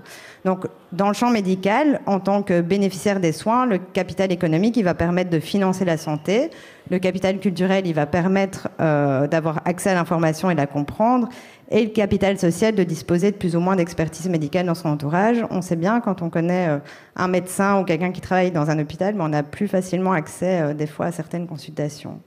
Alors quand on bascule dans le modèle de l'e-santé, en plus de ça, le capital économique, il doit aussi permettre de financer le matériel, la ligne Internet ou les données pour avoir accès à la santé. Et le capital culturel, il doit permettre d'avoir accès aux compétences pour utiliser ces appareils. Donc vous voyez, certainement, je veux en revenir toujours à ces personnes, euh, ces invisibles, ces personnes qui sont exclues déjà à la base euh, des soins de santé. Donc, s'il est difficile de parler du patient, on peut parler de différents types de patients en fonction des moyens qu'ils ont pour accéder à la santé. Donc, à, ce titre, le modèle de Pierre Bourdieu est une grille de lecture. Et euh, pour moi, s'il fallait choisir un seul critère, ce serait évidemment celui du capital économique, parce qu'en plus d'être déterministe, je suis un peu marxiste aussi. Euh, donc une fois qu'on a nos groupes de patients, il faut orienter l'action en santé ou en e-santé sur la base du concept d'universalisme proportionné. C'est un concept qui a été développé en France par, par Christine Ferron il y a quelques années. Euh, et selon elle, donc, les inégalités se répartissent dans la population générale selon le gradient social de santé. Ce gradient social de santé, il a été défini par le Black Report. C'est un rapport qui a été écrit en 1990 par un groupe de travail sur les inégalités en santé et qui dit le gradient, le gradient social de santé décrit le phénomène par lequel ceux qui sont au sommet de la pyramide sociale jouissent d'une meilleure santé que ceux qui sont directement en dessous d'eux, qui eux-mêmes sont en meilleure santé que ceux qui sont juste en dessous, et ainsi de suite jusqu'au plus bas échelon. Donc concrètement, l'universalisme proportionné, la proposition, c'est d'avoir une action en santé qui soit d'une part généraliste et en parallèle une action ciblée sur les publics les plus fragilisés. Et je pense que c'est important d'intégrer cette notion-là en e-santé également. Et donc, plus on descend dans les échelons, plus l'accès à la santé se dégrade. Et l'e-santé, comme je le disais, va renforcer cette fracture. Mais elle va permettre aussi de renforcer l'accès à la santé et à la qualité des soins pour des patients, pour les patients qui sont finalement les mieux équipés et les mieux renseignés. Donc, c'est les ceux qui disposent de plus de capitaux. Et plus on a de moyens, ben, plus on est capable de développer une certaine autonomie, que ce soit en santé comme en e-santé. Euh, François Pearl, peut-être sur cette question de, fracture numérique, comment aujourd'hui euh, travailler pour, euh, pour résorber finalement les inégalités que ça peut créer, que ça peut même augmenter de façon presque exponentielle, je veux dire? Je, vais prendre, je vais en parler à partir d'un élément, c'est l'accès à la technologie. je crois qu'on met de côté la, la téléconsultation. L'accès à la technologie est un élément fondamental notamment, et j'ai beaucoup aimé ce, que, ce qui était dans la capsule sur la préparation à la dépendance au vieillissement. C'est-à-dire que euh, la technologie, alors j'aime pas ce discours dans le changement climatique, mais j'aime beaucoup ce discours dans la santé. Euh, la, technologie, ça va être un de nos principaux atouts pour faire face à ce qui va être la question euh, numéro un dans les 20 ou 30 années à venir, et même plus, c'est le vieillissement de la population, c'est l'augmentation de la dépendance. Euh, parce que là, de fait, la technologie apporte un véritable bénéfice. La question est de savoir, évidemment, et toute la question est de savoir, évidemment, comment rendre cet accès à la technologie généralisé. De ce point de vue-là, moi, je pars un peu des expériences de terrain qu'on a. Euh, je crois que le capital économique et culturel joue un rôle fondamental là-dedans. Moi, je suis... Euh, par rapport notamment à la silver economy. Moi, je, suis vraiment, je fais partie des non-believers. Je crois vraiment que c'est des concepts qu'il faut manier avec beaucoup de prudence parce que ce sont des produits commerciaux qui s'adressent essentiellement à, des personnes euh, qui ont et le capital culturel et le capital économique. Euh, qu'on voit ça essentiellement sous l'angle économique et quand, enfin, moi, il n'y a pas longtemps, je n'étais pas invité à un, débat assez surréaliste euh, organisé par les partenaires sociaux bruxellois euh, pour savoir bah, en quoi est-ce que l'économie euh, du vieillissement pouvait être un vecteur de croissance économique. Je disais, ben non, l'économie du vieillissement, ça doit être avant tout un vecteur de croissance sociale et de bénéfice social avant de penser à la rentabilité. Quand on part de ce principe-là et quand on met à disposition euh, des patients ou des, personnes en dépendance la technologie, ça fonctionne. On a amené notamment, euh, on, a plusieurs centrales de soins à domicile dans, dans ma mutualité comme dans toutes les autres. On en a une qui est particulièrement en point dans ce domaine, c'est celle de Liège qui travaille vraiment avec un public qui est très difficile, souvent un public invisibilisé, parce qu'un des premiers publics invisibilisés, c'est les, personnes âgées qui sont obligées de rester à domicile et qui sont isolées, dont le seul contact est souvent l'infirmière à domicile ou l'aide familiale. Quand euh, il y a un véritable travail de pédagogie, enfin d'abord il, y a une accessibilité totale de, la technologie, donc on demande vraiment une participation financière minimale, voire nulle quand il y a tout un travail de pédagogie qui est associé à cette euh, technologie, c'est-à-dire qu'il y a quelqu'un qui vient, qui explique comment ça fonctionne, euh, qui passe tous les jours et qui, aide la personne à, vraiment se rendre maître, maître de la technologie, euh, ça fonctionne. Donc c'est vraiment beaucoup plus un problème d'accessibilité qu'un problème de, de, de, de difficulté théorique qui classerait la population en deux parties, ceux qui savent utiliser la technologie ou ceux qui ne savent pas. Tout le monde sait utiliser la technologie pour autant qu'elle soit rendue accessible. Il y a, avec un, élément, un autre euh, élément sous-jacent qui est, évidemment fondamental au travers de cette accessibilité, c'est évidemment travailler bien en amont. Et là, de nouveau, quand l'intervenant dans la capsule vidéo de Eneo disait, bah oui, ce qu'il faut faire en sorte, c'est préparer les gens à euh, la dépendance, au vieillissement. C'est clair que là, il y a toute une question d'éducation à la santé, qui, dans ce pays, est très largement défaillante. C'est peut-être prendre conscience un jour que tous, on a beaucoup rigolé de télésecours, euh, allô Madame Laurent, euh, vous allez bien, etc., que tous on sera un jour des Madame Laurent. C'est-à-dire que, tous on sera un jour en, risque de, euh, de, dépendance et de devoir utiliser ces technologies, de devoir y avoir accès, mais aussi de pouvoir l'utiliser et de pouvoir aussi avoir une réflexion, je crois après la crise Covid, c'est fondamental de l'avoir, sur euh, le prisme qu'on a toujours dans la politique du vieillissement en Belgique, et de dire le vieillissement, c'est une maison de repos. On a à peine 10% de la population âgée dans les maisons de repos. Euh, il y a une grosse partie de la population de ce pays qui n'ira pas en maison de repos, qui va vivre de plus en plus âgée, de plus en plus dépendante, et là, vraiment, l'enjeu de la technologie est un enjeu à la fois excessivement positif, parce que je pense vraiment que la technologie, dans la vie quotidienne des gens, va pouvoir euh, diminuer même vraiment très fortement le niveau de dépendance, mais ça ne pourra fonctionner qu'en articulant deux éléments fondamentaux, c'est-à-dire la pédagogie et l'éducation. C'est vraiment que tout le monde puisse s'approprier cette technologie médicale euh, dans des bonnes conditions et surtout une accessibilité financière totale qui fait que cette technologie médicale ne soit pas une espèce de produit de luxe, de silver economy, dont seule une petite partie euh, de la population, seule une petite partie de la population pourra avoir accès parce qu'elle a les moyens de se, la payer. Oui, donc on voit que la, technologie peut être euh, un plus pour les personnes dépendantes, les personnes malades chroniques, mais je pense aussi, Alain Lout, vous avez un peu euh, un point euh, d'attention par rapport à ça, c'est que ça peut aussi euh, apporter quelque part un travail supplémentaire aux, patients qui restent à domicile. Oui, en tout cas dans la littérature, on voit comment effectivement donc au cœur de, de la santé en Belgique, mais même en France, il y a cette promesse d'une plus grande autonomisation du patient. Hein. Bah, Maggie de Bloch qui affirmait que voilà, ça permet de faire du patient le copilote de sa santé. Donc le terme est fort. Marisol Touraine à l'époque disait, ben oui, ça permet un empowerment des patients, plus de liberté, plus d'autonomie. Donc on sent que ça fait partie des euh, objectifs visés par euh, ces politiques de numérisation euh, de la santé.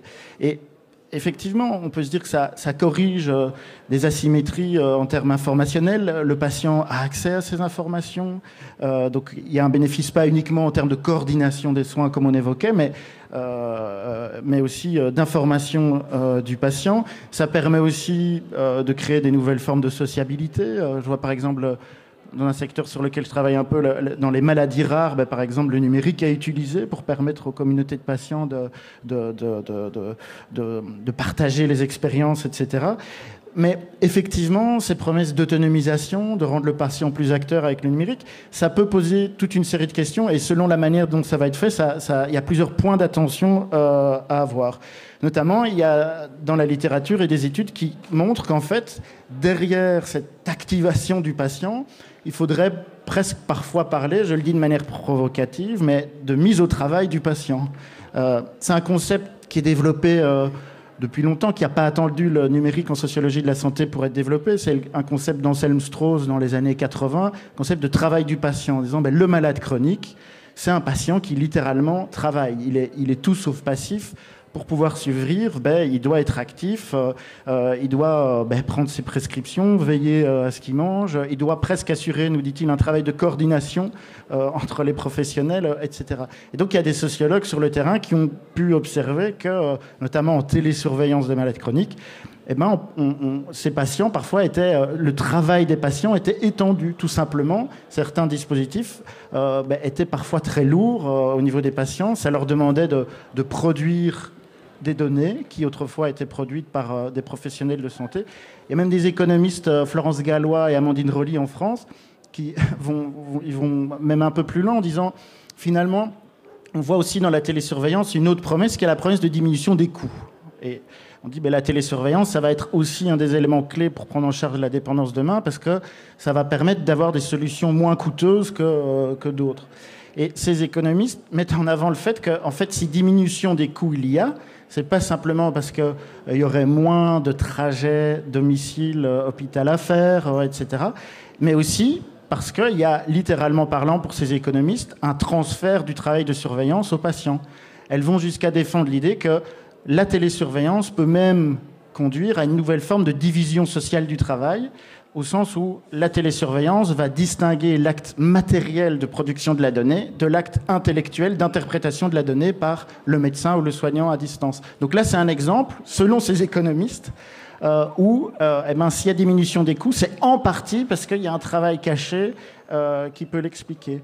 Travail caché aussi parfois des soignants. Parfois, il y a des projets de télésurveillance où on n'avait pas du tout anticipé que pour que ça fonctionne, ben, euh, il y a un travail caché, euh, notamment des infirmières, infirmiers, euh, qui est nécessaire pour que ça fonctionne. À côté des dispositifs de télésurveillance, ben, cette plus vieille technologie qu'est le téléphone, dans certaines enquêtes, on met en avant qu'elle est, elle est, fortement utilisée. Il faut téléphoner pour s'assurer que madame ou monsieur a bien utilisé la technologie. Donc, donc il y a tout ça. Ça ne veut pas dire que, je ne dis pas ça de manière cynique en disant c'est une fausse promesse, cette autonomisation du patient, mais il faut pouvoir la mettre en lien avec aussi euh, cette extension euh, du travail possible. Un autre exemple, que je dis là à une situation clinique plus précise, un autre exemple qui peut montrer aussi que parfois cette activation du patient, elle peut aussi se traduire par un transfert de responsabilité, qui est là aussi, d'un point de vue éthique, euh, un peu à questionner.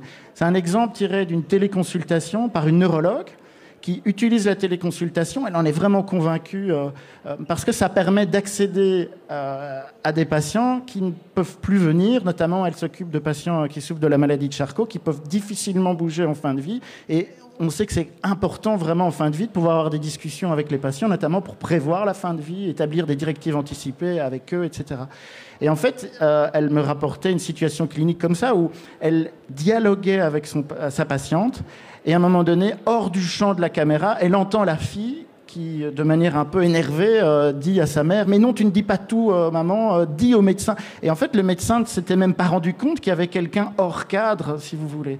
Et donc là, elle me disait C'est l'exemple type où elle n'arrive plus à assurer la confidentialité des lieux et assurer la confidentialité du colloque singulier.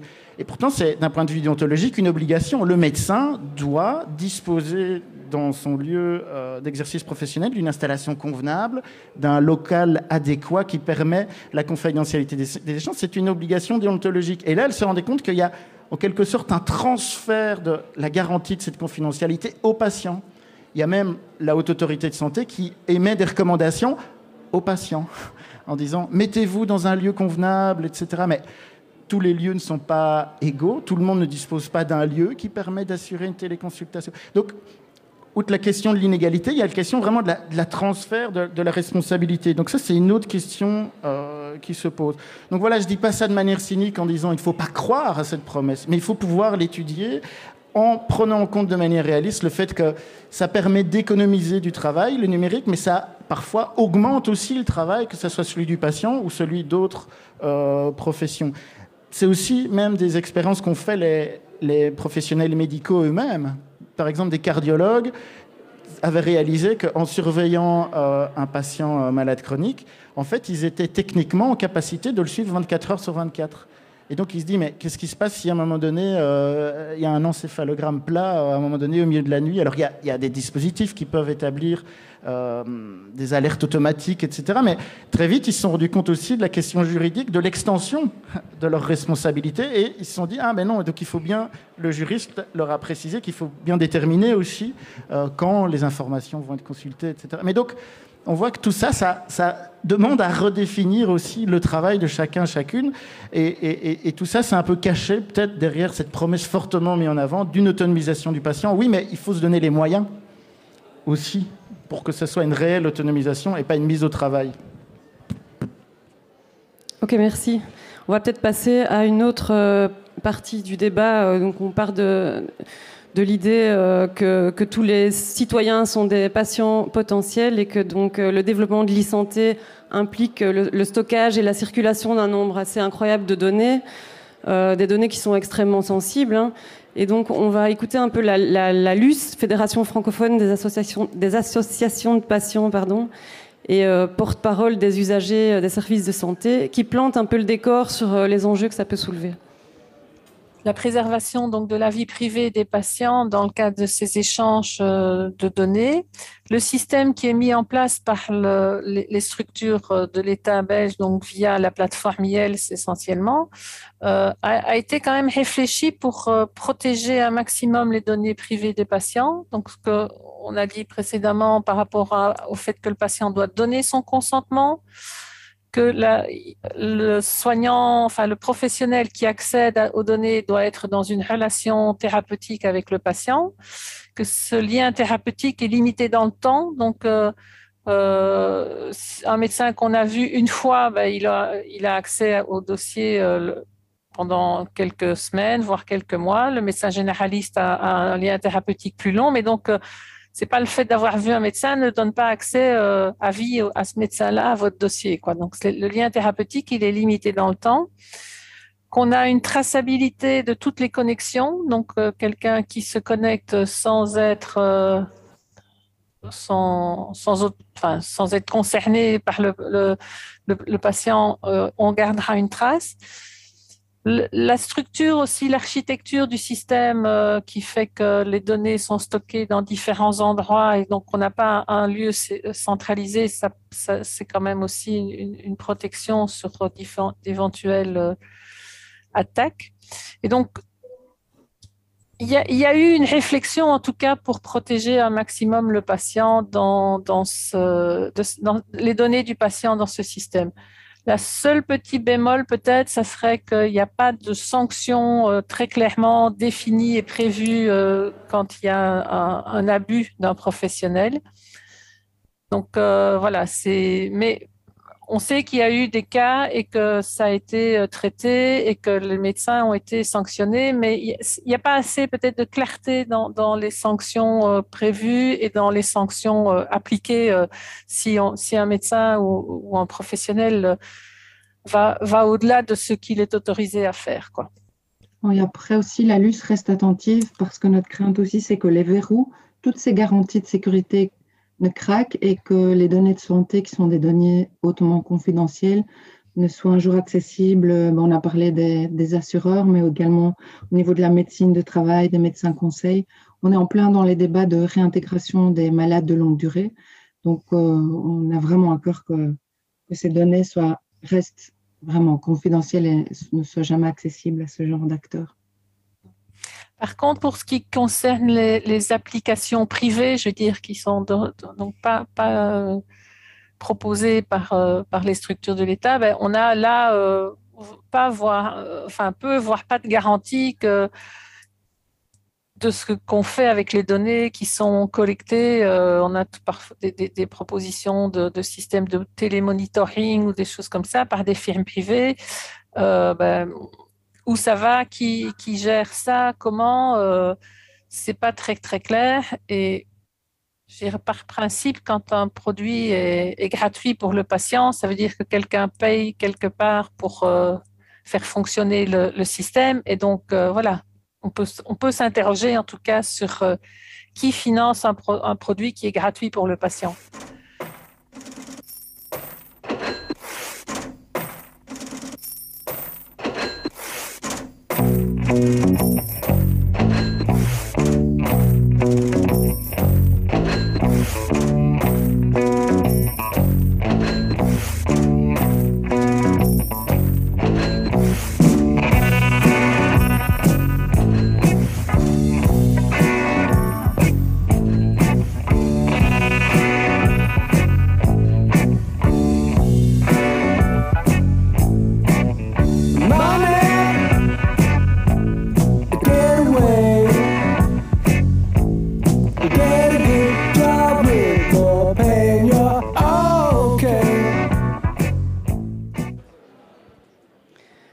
Entendu euh, au début de cette capsule, donc un des verrous pour encadrer finalement le, partage des données euh, médicales, cette notion de consentement libre et éclairé du patient. Donc on sait qu'aujourd'hui, 9,6 millions de Belges ont donné leur consentement au partage de leurs données de santé. Mais euh, à mon avis, et je pense que je suis pas la seule à, le penser, je pense qu'il y en a beaucoup qui ne le savent pas. On a parmi nous euh, Catherine Joie, qui est journaliste notamment pour le journal Médor et qui, dans le cadre d'une enquête sur euh, l'hypersurveillance, a travaillé justement sur cette question des données de santé et notamment sur ce concept de, consentement. Je lui donne la parole pour expliquer un peu euh, les enjeux soulevés par cette question. Merci. oui, tout à fait. Donc, Médor, média d'investigation, travaille par moments sur des enquêtes de long cours, et c'est le cas pour le moment. On travaille sur l'hypersurveillance et notamment la circulation des données de santé. Euh, donc c'est un des volets de tout ce qu'on a euh, abordé ici. C'est euh, d'accord, monde numérique de la santé, on vise une meilleure qualité des soins, mais en attendant, il y a eu une explosion, un élargissement du système, et, et, du coup, il y a énormément de données qui sont collectées sur l'état de santé de tous les Belges. Euh, où sont-elles, qu'est-ce qu'on en fait, et, euh, et, puis euh, qu'est-ce qu'il en, est exactement. Ça, c'était un peu nos objectifs de départ quand on a commencé à travailler, mon collègue Philippe Engels et moi. Et, et on, a, on a commencé à aller dans des lieux très simples, d'aller dans une pharmacie et de dire bonjour, qu'est-ce que vous avez, si je vous donne ma carte d'identité, qu'est-ce que vous avez sur moi? Euh, de faire pareil avec des médecins spécialistes, etc. Et puis on a réalisé qu'en fait, un des points communs entre euh, ces différents lieux et les données qu'ils avaient sur nous, ben, c'est la notion de consentement. Et euh, du coup, c'est cette idée qu'à un moment donné ou à un autre de notre parcours de citoyen, on aurait dû avoir eu une conversation qui, avec des thérapeutes ou à laquelle on a dit d'accord, je suis d'accord que mes données personnelles circulent entre prestataires de soins. Et donc on, a commencé tout un travail journalistique autour de, autour de cette notion de consentement, un travail qui est toujours en cours, euh, qui va s'étendre jusqu'à la fin de l'année. Et euh, à travers tous nos papiers monte cette question de se dire mais est-ce qu'on se souvient d'avoir eu cette conversation? Est-ce qu'il ne faudrait pas refaire à un moment donné un débat citoyen euh, général en Belgique pour se dire euh, d'accord, on a une on a un monde numérique de la santé, mais qu'en est-il exactement et qu'est-ce qu'on fait avec nos données personnelles? Parce qu'on a parlé de 3M tout à l'heure, et ça c'est un exemple d'une situation où il y a eu une fuite de données personnelles, et là en l'occurrence c'était des données... Pardon?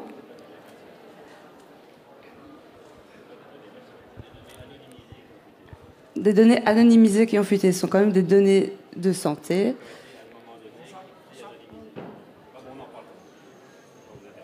Non, pas de problème, ça ne m'interrompait pas. Euh, et donc, euh, pardon, du coup, j'ai perdu le fil. J'en étais où? Il n'y a pas de souci. Euh, le consentement. Euh, et, j'ai vraiment perdu mon fil. Donc, bref, Médor travaille sur ces questions. Et si tu as une autre question, je la prends pour rebondir. Non, mais ce qui, ce qui m'intéressait aussi, c'est que vous travaillez aussi sur la question du croisement des, bases de données. et donc, on sait que toutes ces données qui sont collectées peuvent être aussi utilisés à certaines conditions pour faire des recherches et en vue d'améliorer les, politiques publiques. Et euh, donc vous avez travaillé chez Medor sur un exemple concret de croisement entre des données de santé donc liées à la vaccination et euh, des données euh, qui ne sont pas des, des, données de santé, qui sont des données ONSS. et donc peut-être aussi, on voudrait en savoir plus sur finalement comment ce croisement entre les bases des données est permis à quelle fin et qu'est-ce que ça peut poser comme question en termes d'enjeux euh, démocratiques pour, euh, les citoyens euh, Donc, je reviens un chouïa en arrière vu que j'ai retrouvé le fil de ma pensée. On travaille du coup sur les données de santé. Qu'est-ce qu'on sait de nous, qu'est-ce qu'on en fait? Il y a d'un côté euh, les données euh, de santé personnelle, je vais chez le médecin, je vais à la pharmacie, je vais à l'hôpital, etc. Qu'est-ce que ces informations deviennent? Et elles circulent à travers les réseaux de santé, elles passent entre mon médecin généraliste, mon hôpital, etc.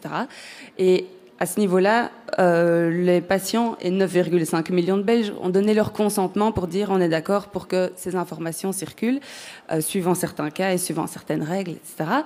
Et là se pose la question d'un débat citoyen de se dire mais est-ce qu'il ne faudrait pas à un moment donné qu'on ait de nouveau une conversation avec nos médecins généralistes, avec nos médecins spécialistes pour dire en fait euh, c'est quoi le consentement et quand, je vous, quand vous avez des informations sur moi, où vont-elles aller, que vont-elles devenir?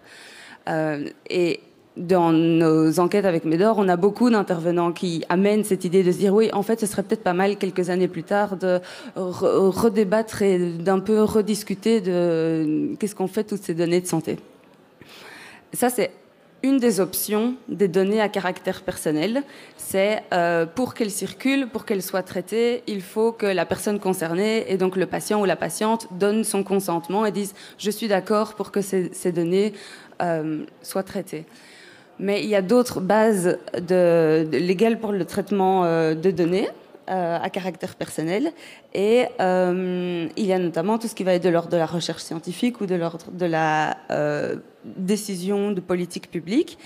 Et à ce niveau-là, il y a des croisements de données qui ont lieu on en entend beaucoup parler, et donc un objectif chez Médor, c'était de se dire, ben, on va prendre un croisement de données de santé, parce qu'en fait, on, c'est un concept vague. Voyons ce que c'est très concrètement un croisement de données.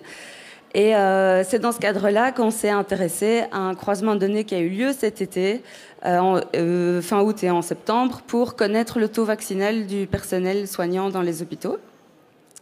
Et ce sont du coup sur base de, données de santé et personnelles. Suis-je vacciné, oui, non on a euh, Un croisement de données a eu lieu entre les données du monde de l'emploi pour connaître la liste des employés qui travaillent dans les hôpitaux et les maisons de repos. Et puis la base de données Vaccinette avec le statut vaccinal de tout le monde.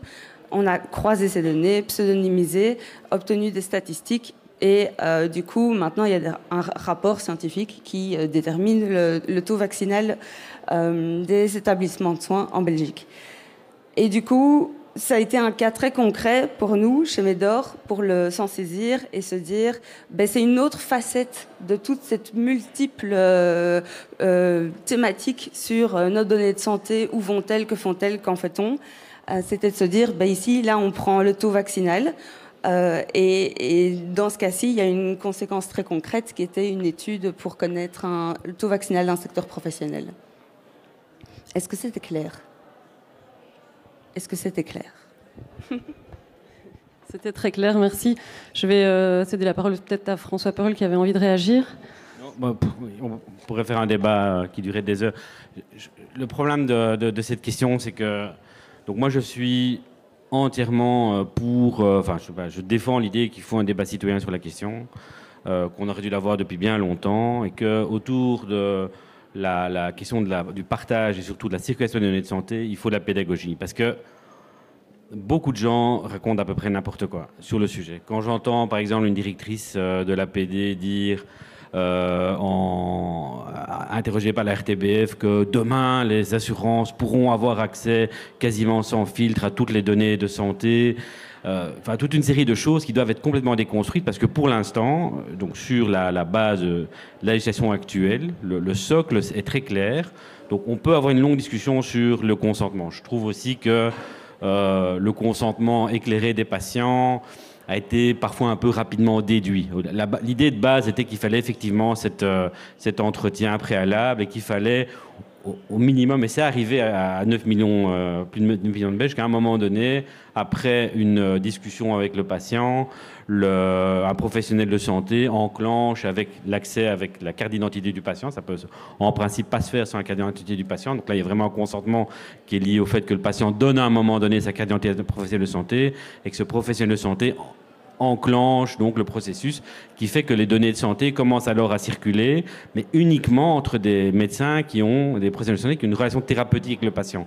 Et encore, et c'est très important et je vous invite à le faire, vous pouvez, dans les diverses applications existantes, qui sont en fait les mêmes, hein, donc à Brumette, à Bruxelles, Cauvant en Flandre, Réseau Santé Wallon, euh, euh, euh, limiter le nombre de, nominalement, le nombre de prestataires de santé, enfin les prestataires de santé qui ont accès au dossier.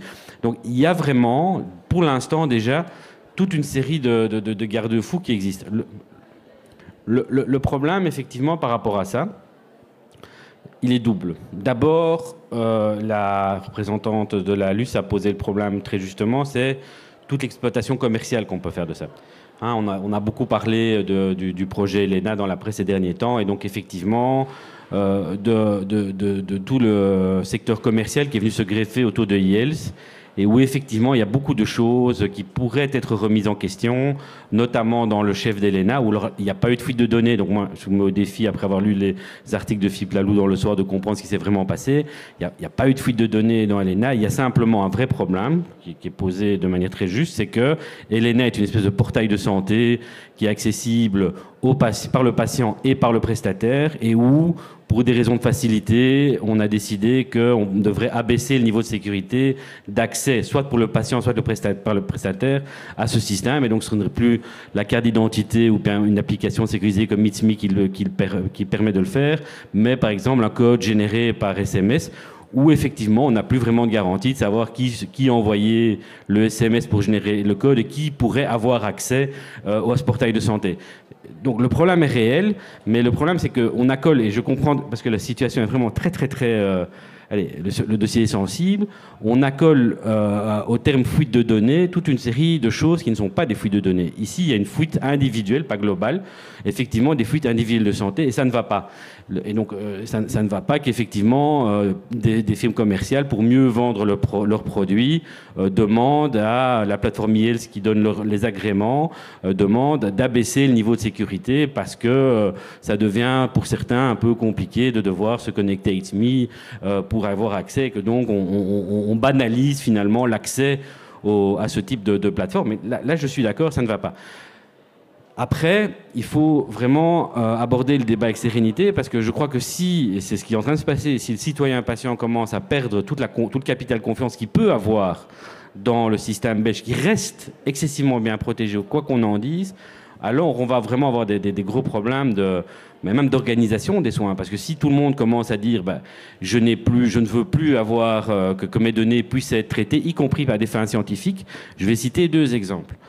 Le premier, c'est le registre du cancer. Le registre du cancer s'est construit notamment sur ce consentement éclairé et sur l'anonymisation euh, de données euh, qui permettent à un moment donné d'enregistrer tous les cancers euh, sont diagnostiqués dans ce pays. C'est fondamental, fondamental. Pourquoi? Parce que on ne peut avancer dans la recherche contre le cancer et dans le traitement contre le cancer qu'en pouvant avoir une granularité très fine au niveau euh, de, ces données. Donc si, le registre du cancer demain disparaît parce qu'à un moment donné les gens disent bah non moi j'ai plus confiance dans le système, je, ne donne plus mes données, ben les soins contre le cancer vont vraiment régresser. L'autre point et c'est très intéressant ce que vous avez dit, euh, l'exemple que vous avez cité est vraiment à discuter, mais je pense qu'il voilà, il faut prendre des heures pour en discuter. C'est le croisement des données sociales et des données euh, de santé. Votre, votre exemple est judicieux. Pourquoi est-ce que il a fallu à un moment donné, en croisant des données de vaccinés, donc la grande base de données de vaccination euh, qui permet de, de connaître évidemment l'état vaccinal de toutes les personnes, et donc dans la situation du Covid, c'est important, et les données de santé, et donc de pouvoir disposer par entreprise, pas seulement le secteur santé, en fait toutes les entreprises du pays ont pu, grâce à ça, euh, connaître leur taux de vaccination. Est-ce que c'était indispensable ou pas? C'est toujours la question de la proportionnalité qui se passe. Je pense, moi, que pour les établissements de santé, c'était intéressant. Est-ce que AG, l'entreprise, la, grosse entreprise d'assurance à côté de chez nous, avait besoin de savoir que 97% de ses employés étaient euh, vaccinés? Moi, je trouve que ça pose un débat éthique et qu'on a un peu vite généralisé ça. A contrario, euh, moi, j'ai beaucoup travaillé à un moment donné sur la question de l'amiante.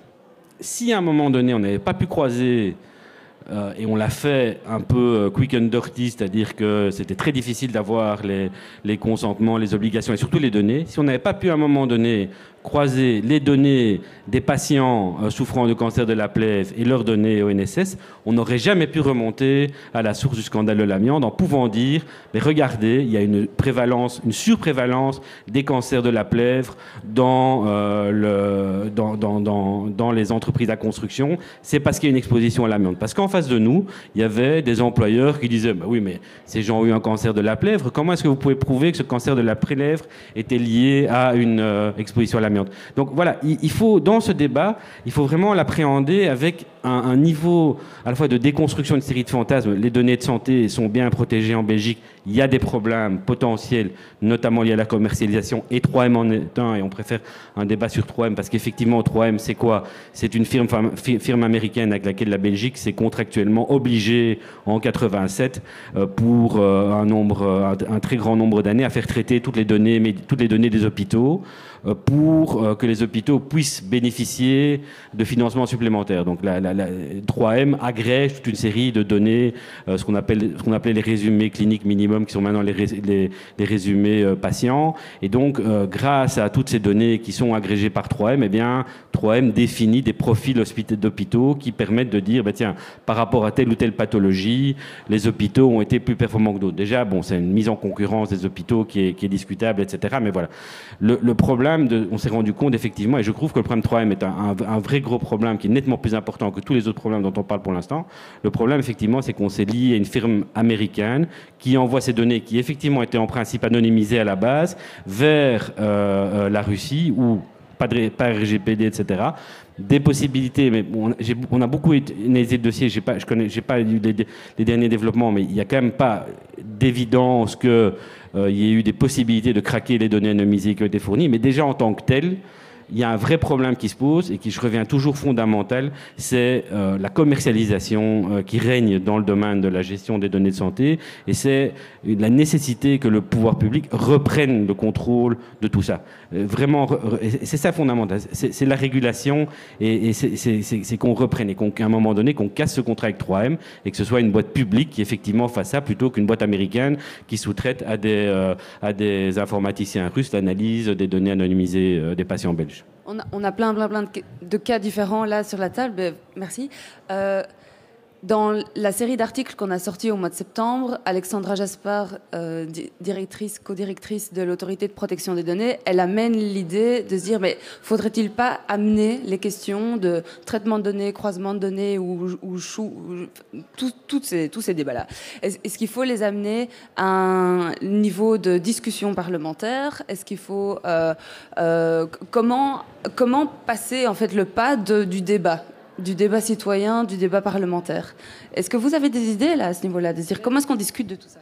Je vais peut-être reprendre la main avant de. Non, il n'y a pas de souci. C'est une très bonne question. On va y venir justement euh, parce que c'était un peu le dernier pan du débat, c'est sur les questions de, gouvernance sur l'e-santé. C'est un champ très vaste qui se développe hyper rapidement avec euh, des acteurs privés, des acteurs publics, des acteurs marchands, des acteurs du non marchand. Euh, qui s'est développé vraiment hyper rapidement avec euh, le Covid. Et donc, se pose la question aujourd'hui de voir euh, quelle place pour les patients, pour les citoyens dans, ces questions, comment rendre toutes ces questions qui sont quand même très opaques, très techniques, plus démocratiques. Alors, on va écouter juste en introduction au débat une petite capsule.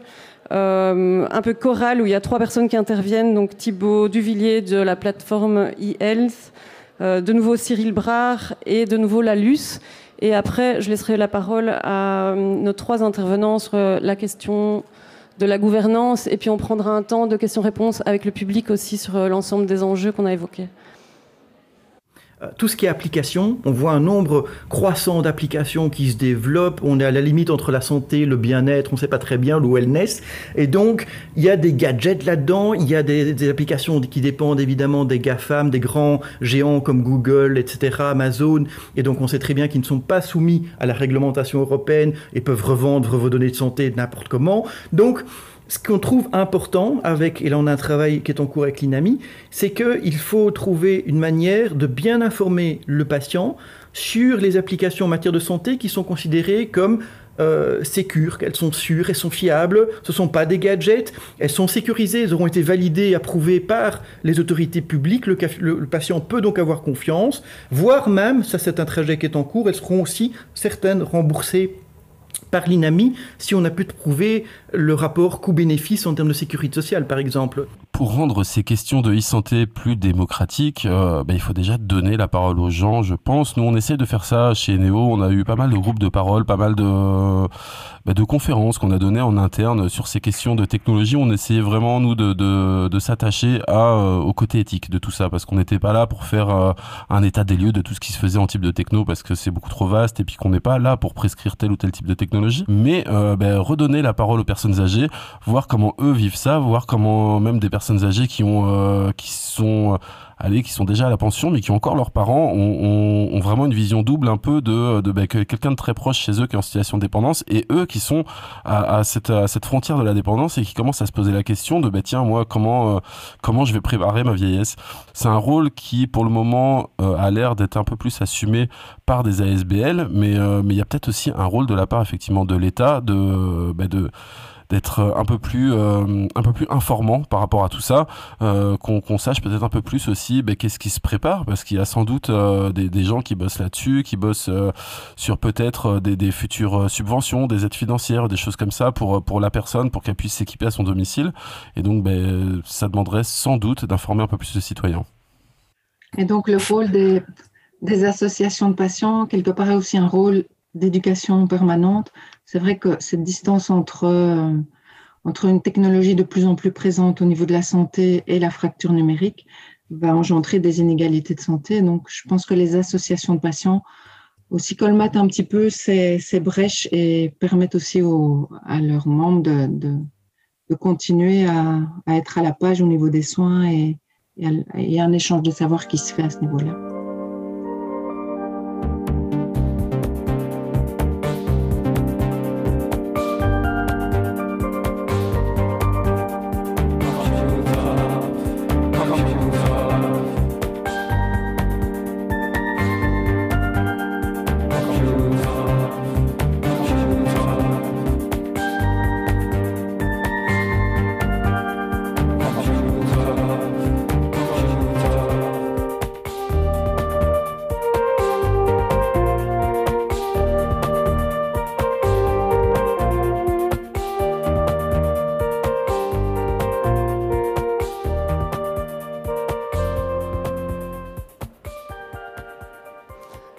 Entendu euh, des associations qui justement essayent, comme elles le, disent, de colmater les brèches euh, dues au, manque d'information et au manque de débat euh, sur, ces, sur ces enjeux. On a entendu aussi Monsieur Duvillier, donc de l'administration, qui estime effectivement qu'un un débat public sur ces questions serait plus important. Et d'ailleurs, je pense qu'il prévoit justement de mener une campagne de sensibilisation sur la question du consentement à partir de, l'année 2022. Alors maintenant, je me tourne vers euh, Caroline euh, Watillon, Alain Lout, euh, puis François Perle. Ben, comment amener plus de démocratie dans, dans, la gouvernance de l'e-santé aujourd'hui en Belgique?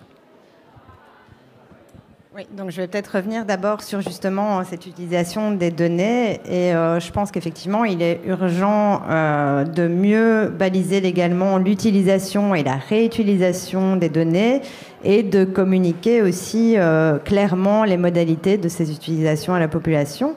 Donc j'ai entendu Élise de Grave, par exemple, qui est professeure de droit des nouvelles technologies, et elle expliquait dans l'épisode du 6 août dernier de La démocratie en question, qui est un podcast d'Arnaud Reussen, que dans un état de droit, le citoyen doit être protégé d'une administration toute puissante. Elle dit donc aussi le citoyen a le droit de comprendre ce qui se fait dans l'administration, que les pratiques de l'administration doivent être encadrées de lois, des lois qui sont créées dans un débat euh, démocratique éclairé, éclairant, et enfin que le citoyen doit être informé que ces pratiques administratives sont contrôlées et qu'elles ne sont pas forcément contrôlées par lui, par lui-même. Et donc, pour elle, elle identifie les trois piliers, comprendre, encadrer et contrôler. Et elle dit que ces trois piliers, sont impactés par euh, la gestion actuelle des données par l'État euh, depuis la crise euh, Covid. Donc aujourd'hui, effectivement, l'État accumule et stocke une quantité de données importante. elle ne balise pas les possibilités d'utilisation et de réutilisation de ces données. Qui, quelle autorité de l'État peut utiliser ces données? Combien de temps? Je le disais, il faut légiférer et baliser l'utilisation des données. Il est aussi euh, nécessaire d'analyser l'accès à la santé en ligne, comme je le disais par exemple selon le gradient social, et d'adapter du coup les politiques et l'action des soignantes et des soignants dans une, approche d'universalisme proportionné. Et donc, dans une approche généraliste, ben, on pourrait par exemple communiquer à toute la population euh, des sources Internet fiables. Et par ailleurs, on pourrait intervenir auprès de publics euh, plus ciblés, plus précarisés, par exemple en fournissant des appareils, des lieux ou des, formations sur comment euh, se servir de ces technologies. Donc dans une approche ciblée en fonction de groupes de patients plus ou moins autonomes selon leurs ressources, les ressources financières, matérielles et sociales. Euh, j'ai dit plusieurs fois, donc je pense vraiment que pour une partie importante de la population, l'e-santé va augmenter l'accès à des soins de qualité, notamment pour la continuité des soins.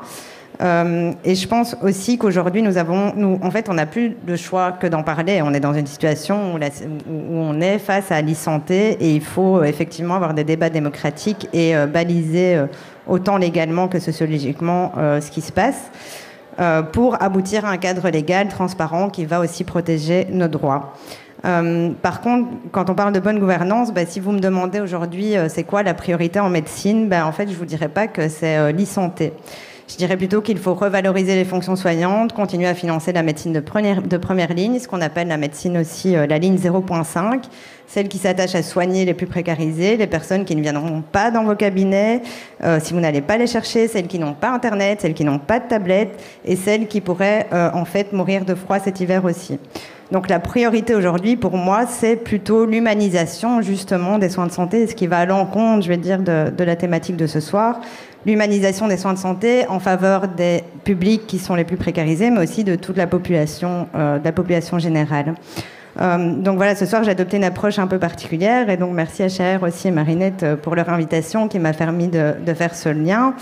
Euh, ce lien entre du coup les personnes plus précarisées et cette question de la santé en ligne qui est pas assez abordée d'après moi dans les discussions publiques et donc en introduction, quand je disais que j'étais peut-être moins calée que, que, mes co-intervenantes ce soir, je voyais une dame qui faisait non, elle refait non d'ailleurs.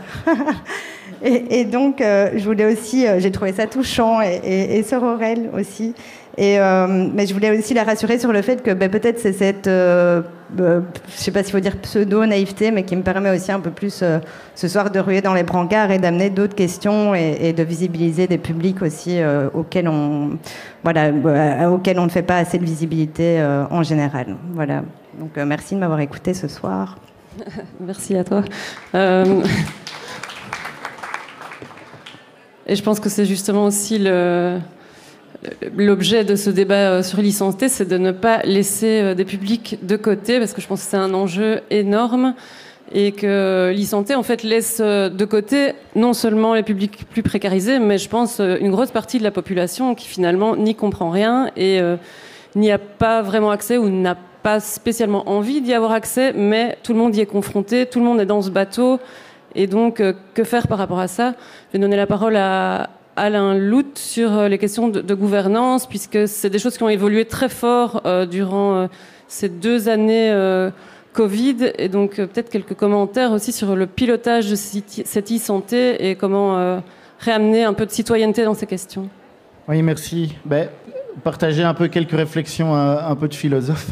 Euh, parce que je ne connais pas vraiment euh, le système de la e-santé euh, au, niveau de sa gouvernance de manière très précise, mais partager un peu quelques réflexions. Je trouve ça intéressant de poser la question de la gouvernance de la e-santé. Ça veut dire qu'on considère, en posant cette question, que c'est gouvernable, c'est pilotable, qu'il y a potentiellement plusieurs directions possibles à donner au système de santé en donnant une place de plus en plus importante au numérique c'est intéressant parce que euh, euh, on se rend compte que dans, ce débat, il y, a, parfois un petit peu euh, une croyance sur la technologie, une croyance sur le fait que l'évolution technologique est quasi quelque chose d'inéluctable qui s'impose à nous, qu'on peut tout au plus chercher à accompagner.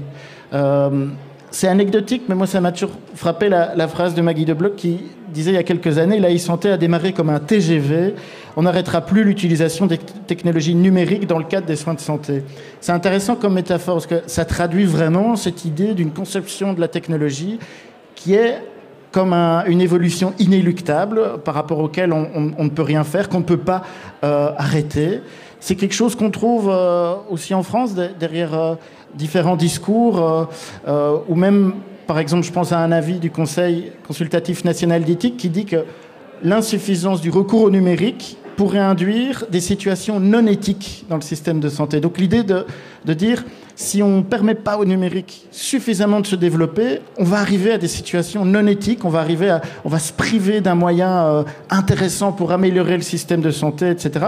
En disant ça, c'était une manière de dire, il ne faut pas avoir euh, une juridiction trop forte qui empêche l'innovation. Donc c'est intéressant, mais c'est aussi, si on entend au niveau philosophique, cette idée qu'il euh, faut innover et que poser des trop gros freins à l'innovation, ça débouchera sur des situations euh, non éthiques. Un autre exemple en France, euh, le ministère des Solidarités et de la Santé qui avait lancé une campagne où c'était pour ma santé, je dis oui au numérique. Alors on, sent qu'il y a vraiment aussi par rapport, une croyance que l'innovation doit se faire et inéluctable. Je pense qu'il faut pouvoir aussi ouvrir un peu les questions.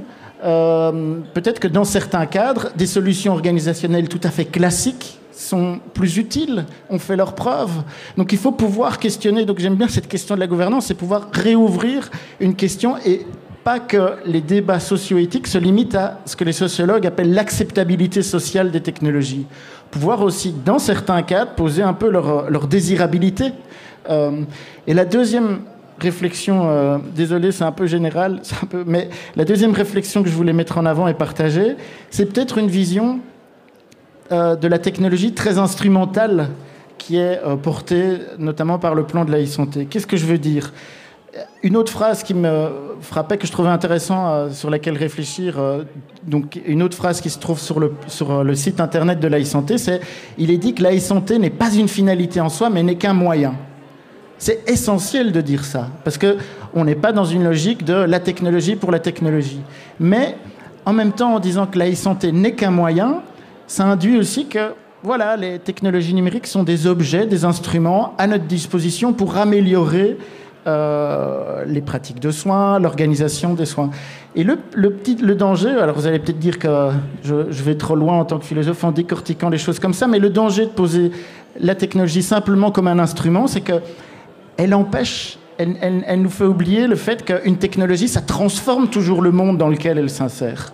Euh, Prenons un exemple, quand on pense à la voiture, ben, la voiture, elle s'insère dans un réseau sociotechnique. Vous ne pouvez pas parler de la voiture sans parler des routes. Vous ne pouvez pas parler de la, voiture sans parler d'une production de règles, le code de conduite, etc. Donc une technologie, c'est jamais qu'un moyen isolé, euh, qu'un instrument qu'on peut aborder ou enlever dans le système sans changer le système utiliser un nouveau logiciel, par exemple dans, une maison de repos, une institution, ça va transformer les usages, ça va créer de nouvelles relations entre les acteurs, ça va peut-être amener de nouveaux acteurs à intervenir, de nouveaux tiers dans le colloque singulier, un tiers scientifique, un prestataire de technique, etc. Donc ça veut dire que réfléchir à la gouvernance de l'évolution euh, du numérique en santé, il faut poser ça aussi sur le plan organisationnel, sur le plan comment ces nouvelles technologies, ça va modifier les métiers. On en parlait pour l'intelligence artificielle, par exemple. Ça va modifier les relations entre les acteurs. Ça va donc, vous voyez, cette idée aussi de, pouvoir ouvrir euh, ces questions au-delà simplement du technico-technique. Un troisième élément qui me paraît essentiel, c'est que je pense qu'on ne peut plus parler de la gouvernance de la santé en Belgique sans s'intéresser à ce qui vient de se passer, c'est-à-dire à, l'usage du numérique pendant un an. Je pense qu'on ne peut pas faire comme si la crise était passée et que tout ce qui a été expérimenté euh, cette année n'aura pas d'incidence sur, euh, sur, euh, sur le futur du numérique en santé. Les technologies, à partir du moment où on les utilise, ben, l'usage, c'est quelque chose qui dure, qui s'inscrit dans le temps. On ne peut pas en un coup, une fois qu'on redéfinit, euh, on dit bah, il faut utiliser maintenant d'autres technologies, il y a quand même des usages qui sont là. Il y a des acteurs qui ont profité de la crise aussi pour pouvoir se, positionner, des, acteurs, euh, des plateformes, etc., euh, des cliniciens français qui me disaient combien ils avaient été parfois très fortement sollicités par des plateformes en disant utilisez notre plateforme.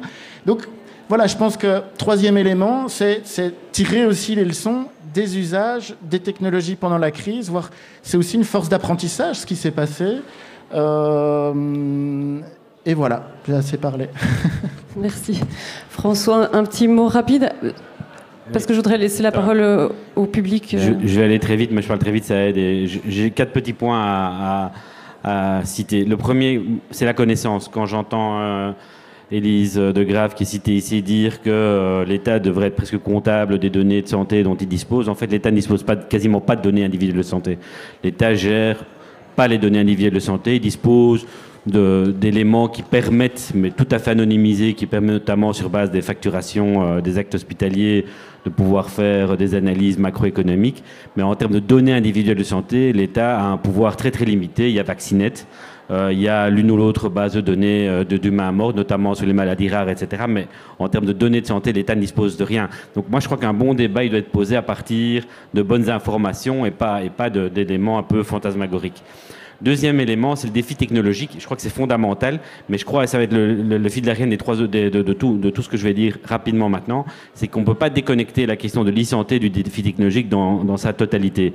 Et qu'il y a toute une série de questions éthiques et sociales que ces défis technologiques posent. Et le premier défi technologique, pour l'instant, c'est la payabilité de toute une série de médicaments euh, qui sont dans le pipeline, notamment le traitement contre le cancer, qui, qui à l'unité de traitement coûte plusieurs centaines de milliers d'euros, qui vont probablement révolutionner, même si on peut vraiment douter de leur efficacité, qui vont révolutionner les soins et qui génèrent de la part du citoyen patient d'énormes attentes. Et donc le défi technologique, en fait, on a un rapport très très ambigu par rapport à la technologie. elle nous fait peur, mais d'un autre côté, on sent très bien qu'elle peut aussi nous faire énormément progresser. Toute la, toute, tout, l'enjeu là, c'est effectivement d'arriver à, réduire cette contradiction ou à la traiter et de, effectivement de faire la part entre la bonne technologie et la mauvaise technologie. Mais dire un stop à la technologie ou bien une, régression euh, technologique ou bien une limitation technologique, euh, ça va être très compliqué, notamment les dossiers médicaments, à faire admettre, et c'est un vrai enjeu de dire est-ce que euh, le système de santé doit investir 500 000 euros à l'unité pour des traitements qui vont améliorer la qualité de vie de patients en fin de vie de 6, 7, 8 mois? Ça, c'est vraiment le, vrai enjeu, on ne peut pas le déconnecter. Le troisième élément, il est lié à ça, c'est le rapport collectif-individu. C'est-à-dire que la donnée de santé, effectivement, nous sommes propriétaires nos données. Je crois qu'il y a un rapport de propriété par rapport à nos données. Il faut aussi comprendre l'intérêt collectif de la donnée. J'ai donné l'exemple des données de santé en matière de cancer. La donnée individuelle de santé est une mine d'or non pas commerciale, mais en matière de connaissances. Et donc il faut vraiment prendre ça en considération et bien baliser ce rapport et aussi, et si je termine là-dessus, bien euh, revenir à un enjeu qui, moi, je pense, dépasse complètement la question de la technologie et de, de l'e-santé. Je crois qu'il faut fusionner les deux. Débat, c'est la littératie. C'est vraiment euh, la, capacité à faire émerger, grâce à l'éducation permanente, l'éducation populaire, mais aussi l'éducation tout court, une, véritable appropriation par le citoyen patient euh, de sa santé, de la technologie de la santé. On le voit très bien dans le débat vaccinal, et je vais terminer là-dessus. Le problème du débat sur la vaccination, c'est pas les anti-vax. On a fait des études. Euh, assez poussé, des enquêtes d'opinion assez poussées chez, chez, pour un peu analyser la réticence vaccinale. Le noyau anti-vax dans nos affiliés, c'est 1 ou 2 de personnes qui sont évidemment gavées d'informations complètement fausses sur les réseaux sociaux.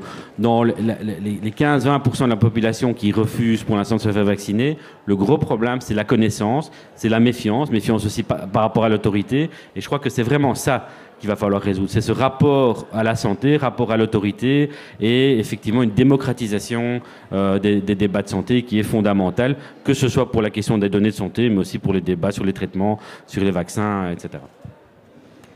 Merci. Alors je voudrais savoir, Cher arrive avec un micro. Cher, mon sauveur de toujours.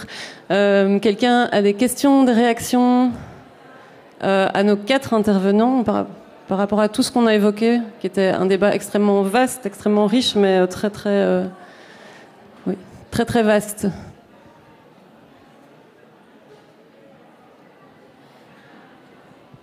Merci, bonsoir. J'ai eu la chance d'assister au débat hier sur la surveillance policière, sur la question de la surveillance également entre réalité et fiction, et puis ici euh, aujourd'hui sur, euh, sur la question de, de l'e-santé. Et j'entends quand même à plusieurs reprises que euh, il y a à la fois une parole qui dit il faut remettre l'humain au centre de l'outil technologique, que ce soit dans la surveillance ou dans la question de la, santé. Il y a aussi euh, une question qui se soulève, c'est de dire quel va être le rôle du pouvoir public. Et le mot a été prononcé, je pense, par vous, euh, Monsieur Paul, de régulateur, en disant euh, il doit reprendre sa place, notamment sur la question de la commercialisation, notamment sur la question euh, de l'utilisation qui est faite de, la donnée. Et en même temps, on constate que pour obtenir des financements sur euh, ce que madame appelait la, la ligne 0.5, euh, il a fallu descendre dans la rue, mettre la santé en lutte, etc., pour obtenir une enveloppe de 400 millions. À côté de ça, M. Vandenbroek vient aujourd'hui de décrocher une enveloppe dont j'ignore exactement le montant, mais pour financer euh, toute une série d'initiatives en e-santé euh, qui vont, qui n'ont pas été demandées en fait ni par la rue, ni par la, la population, ni par nécessairement vraiment les, les, les prestataires, mais semble-t-il par une série de lobbies qui ont envie d'aller euh, chercher du, du, financement qui va, qui va développer leur, leur, technologie. On a la même chose en matière de, de surveillance euh, policière. Et donc ma question, quand j'y viens maintenant, c'est de dire Croyez-vous réellement que l'État va pouvoir jouer un rôle de régulateur? Est-ce qu'on peut réellement espérer cela quand on voit qu'il a l'air de faire tout le contraire? Ou bien en fait, il a une, euh, politique qu'il développe et à laquelle peut-être on n'a pas nécessairement compris grand-chose euh, en la matière? Voilà ma, ma question, j'espère qu'elle est assez claire. Et pour le coup, elle s'adresse euh, à tout le monde. Je pense que vous avez beaucoup de connaissances. J'étais tout à fait d'accord avec ma collègue. Qui est partant pour répondre à cette excellente question Alors, je ne vais pas vous donner une réponse qui va vous satisfaire. D'abord, sur les budgets de l'e-santé, il faut vraiment relativiser la part que ça prend par rapport euh, à l'ensemble des budgets. Donc, budget total des soins de santé en Belgique, c'est 30, 30, milliards d'euros. On peut rajouter même plusieurs milliards d'euros si on compte les investissements régionaux. Euh, la part des investissements de dans l'e-santé là-dedans, c'est 0,1% à tout casser. Donc, on ne peut pas mettre en rapport l'e-santé par rapport aux 400 millions qui sont même pas encore nécessaires en termes de volant financier. Par contre, vous avez posé vraiment un bon problème, c'est plus qu'un enjeu financier, tout ce qu'il y a autour de ça, je l'ai dit et je le redis, c'est l'enjeu de la commercialisation. Alors, est-ce que l'État est capable de réguler ça? Je dirais oui et non. C'est-à-dire qu'il euh, est assez dichotomique, l'État est assez schizophrène. La plateforme Miel, c'en est un excellent exemple. C'est-à-dire que d'un côté, on a une plateforme qui a été construite dans l'idée d'une interconnexion de données et d'une approche démocratique. Hein. Il y a la plateforme Miel, c'est un comité de gestion où notamment les syndicats, les employeurs, euh, les mutuelles, les médecins siègent. Donc c'est pas une institution qui est opaque du tout. Hein, un comité de gestion, un comité de surveillance, et il y a vraiment, ça fonctionne.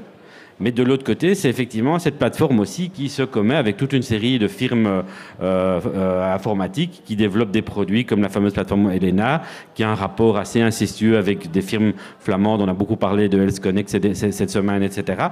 Et donc, c'est vraiment une tension euh, qui est finalement inhérente au fonctionnement d'un État tel que le nôtre, c'est-à-dire une démocratie libérale, où euh, heureusement encore toute une série de lobbies sont présents, mais aussi des lobbies positifs. Enfin, j'essaye de me placer, en tout cas de passer les mutualités dans les lobbies positifs et euh, les, syndicats, et on construit des alliances à ce niveau-là.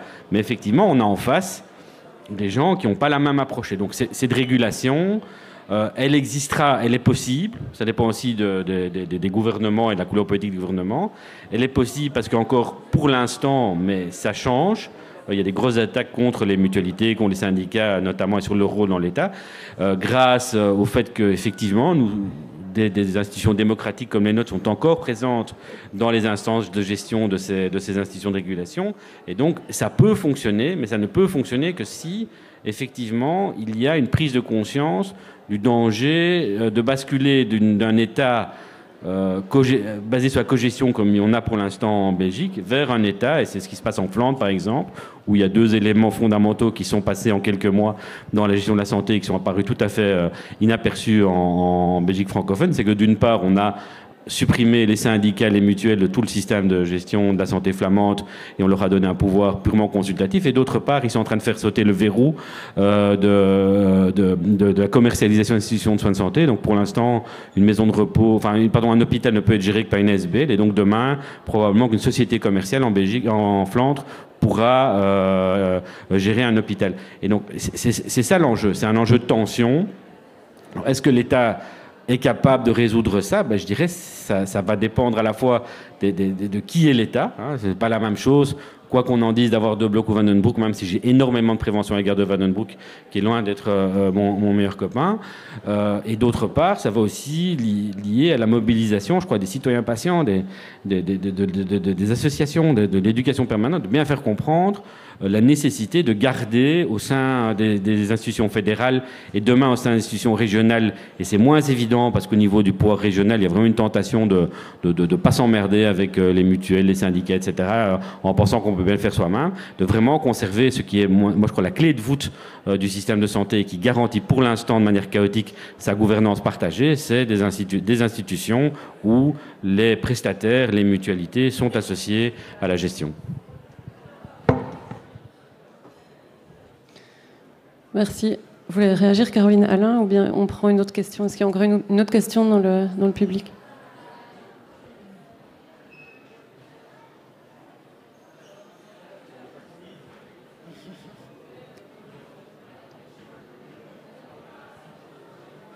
Moi, la question que j'aurais par rapport à ce, que, ce dont on vient de parler, c'est est-ce que il y a la question du poids de l'État par rapport à des acteurs commerciaux, mais aussi de sa réactivité, de sa rapidité, parce que finalement, les acteurs commerciaux euh, se développent hyper vite. On voit des nouvelles applications, des euh, téléconsultations qui sont développées par des acteurs commerciaux privés, qui se développent à une rapidité assez incroyable. Est-ce qu'on va, est-ce que l'institution démocratique de l'État va être assez rapide pour réagir par rapport à ces développements? Caroline, Alain, voulez peut-être réagir euh, ben, J'ai l'impression qu'il y a euh, une dimension qui revient dans ces questions aussi, c'est celle de la confiance en fait qu'on peut accorder euh, à l'État et qu'effectivement, c'est un peu comme dans un couple, hein, quand tout va bien, on partage énormément de choses et puis quand ça va pas, on se rend compte que ben, aurait peut-être dû faire plus attention.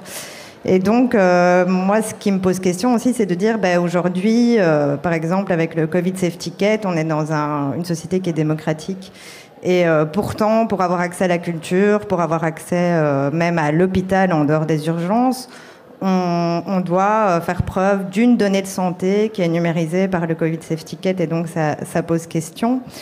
Euh, et donc, euh, je me demande un peu, euh, aujourd'hui, on est quand même dans, dans, des démocraties et dans les pays les plus démocratiques au monde, mais le jour où, par le changement climatique, par les vagues migratoires, etc., si on en arrive dans un scénario un peu collapso aussi, de se dire, ben, on, on, on, va de plus en plus vers un État qui est, qui est autoritaire et qui va surveiller nos données, etc., euh, bah, qu'est-ce qui va se passer à ce moment-là? Et donc euh, peut-être que ces États, ils vont justement euh, aussi à un moment racheter, j'en sais rien, moi, les données aux, entreprises privées. Et, et, je pense que dans, dans l'ensemble, on donne effectivement un nombre de données qui est vraiment colossal et que ça pourrait très bien se, retourner contre nous et que tant que tout va bien, bah, ça va, mais le jour où ça n'ira plus, on, regrettera peut-être d'avoir fait confiance aussi au système actuel.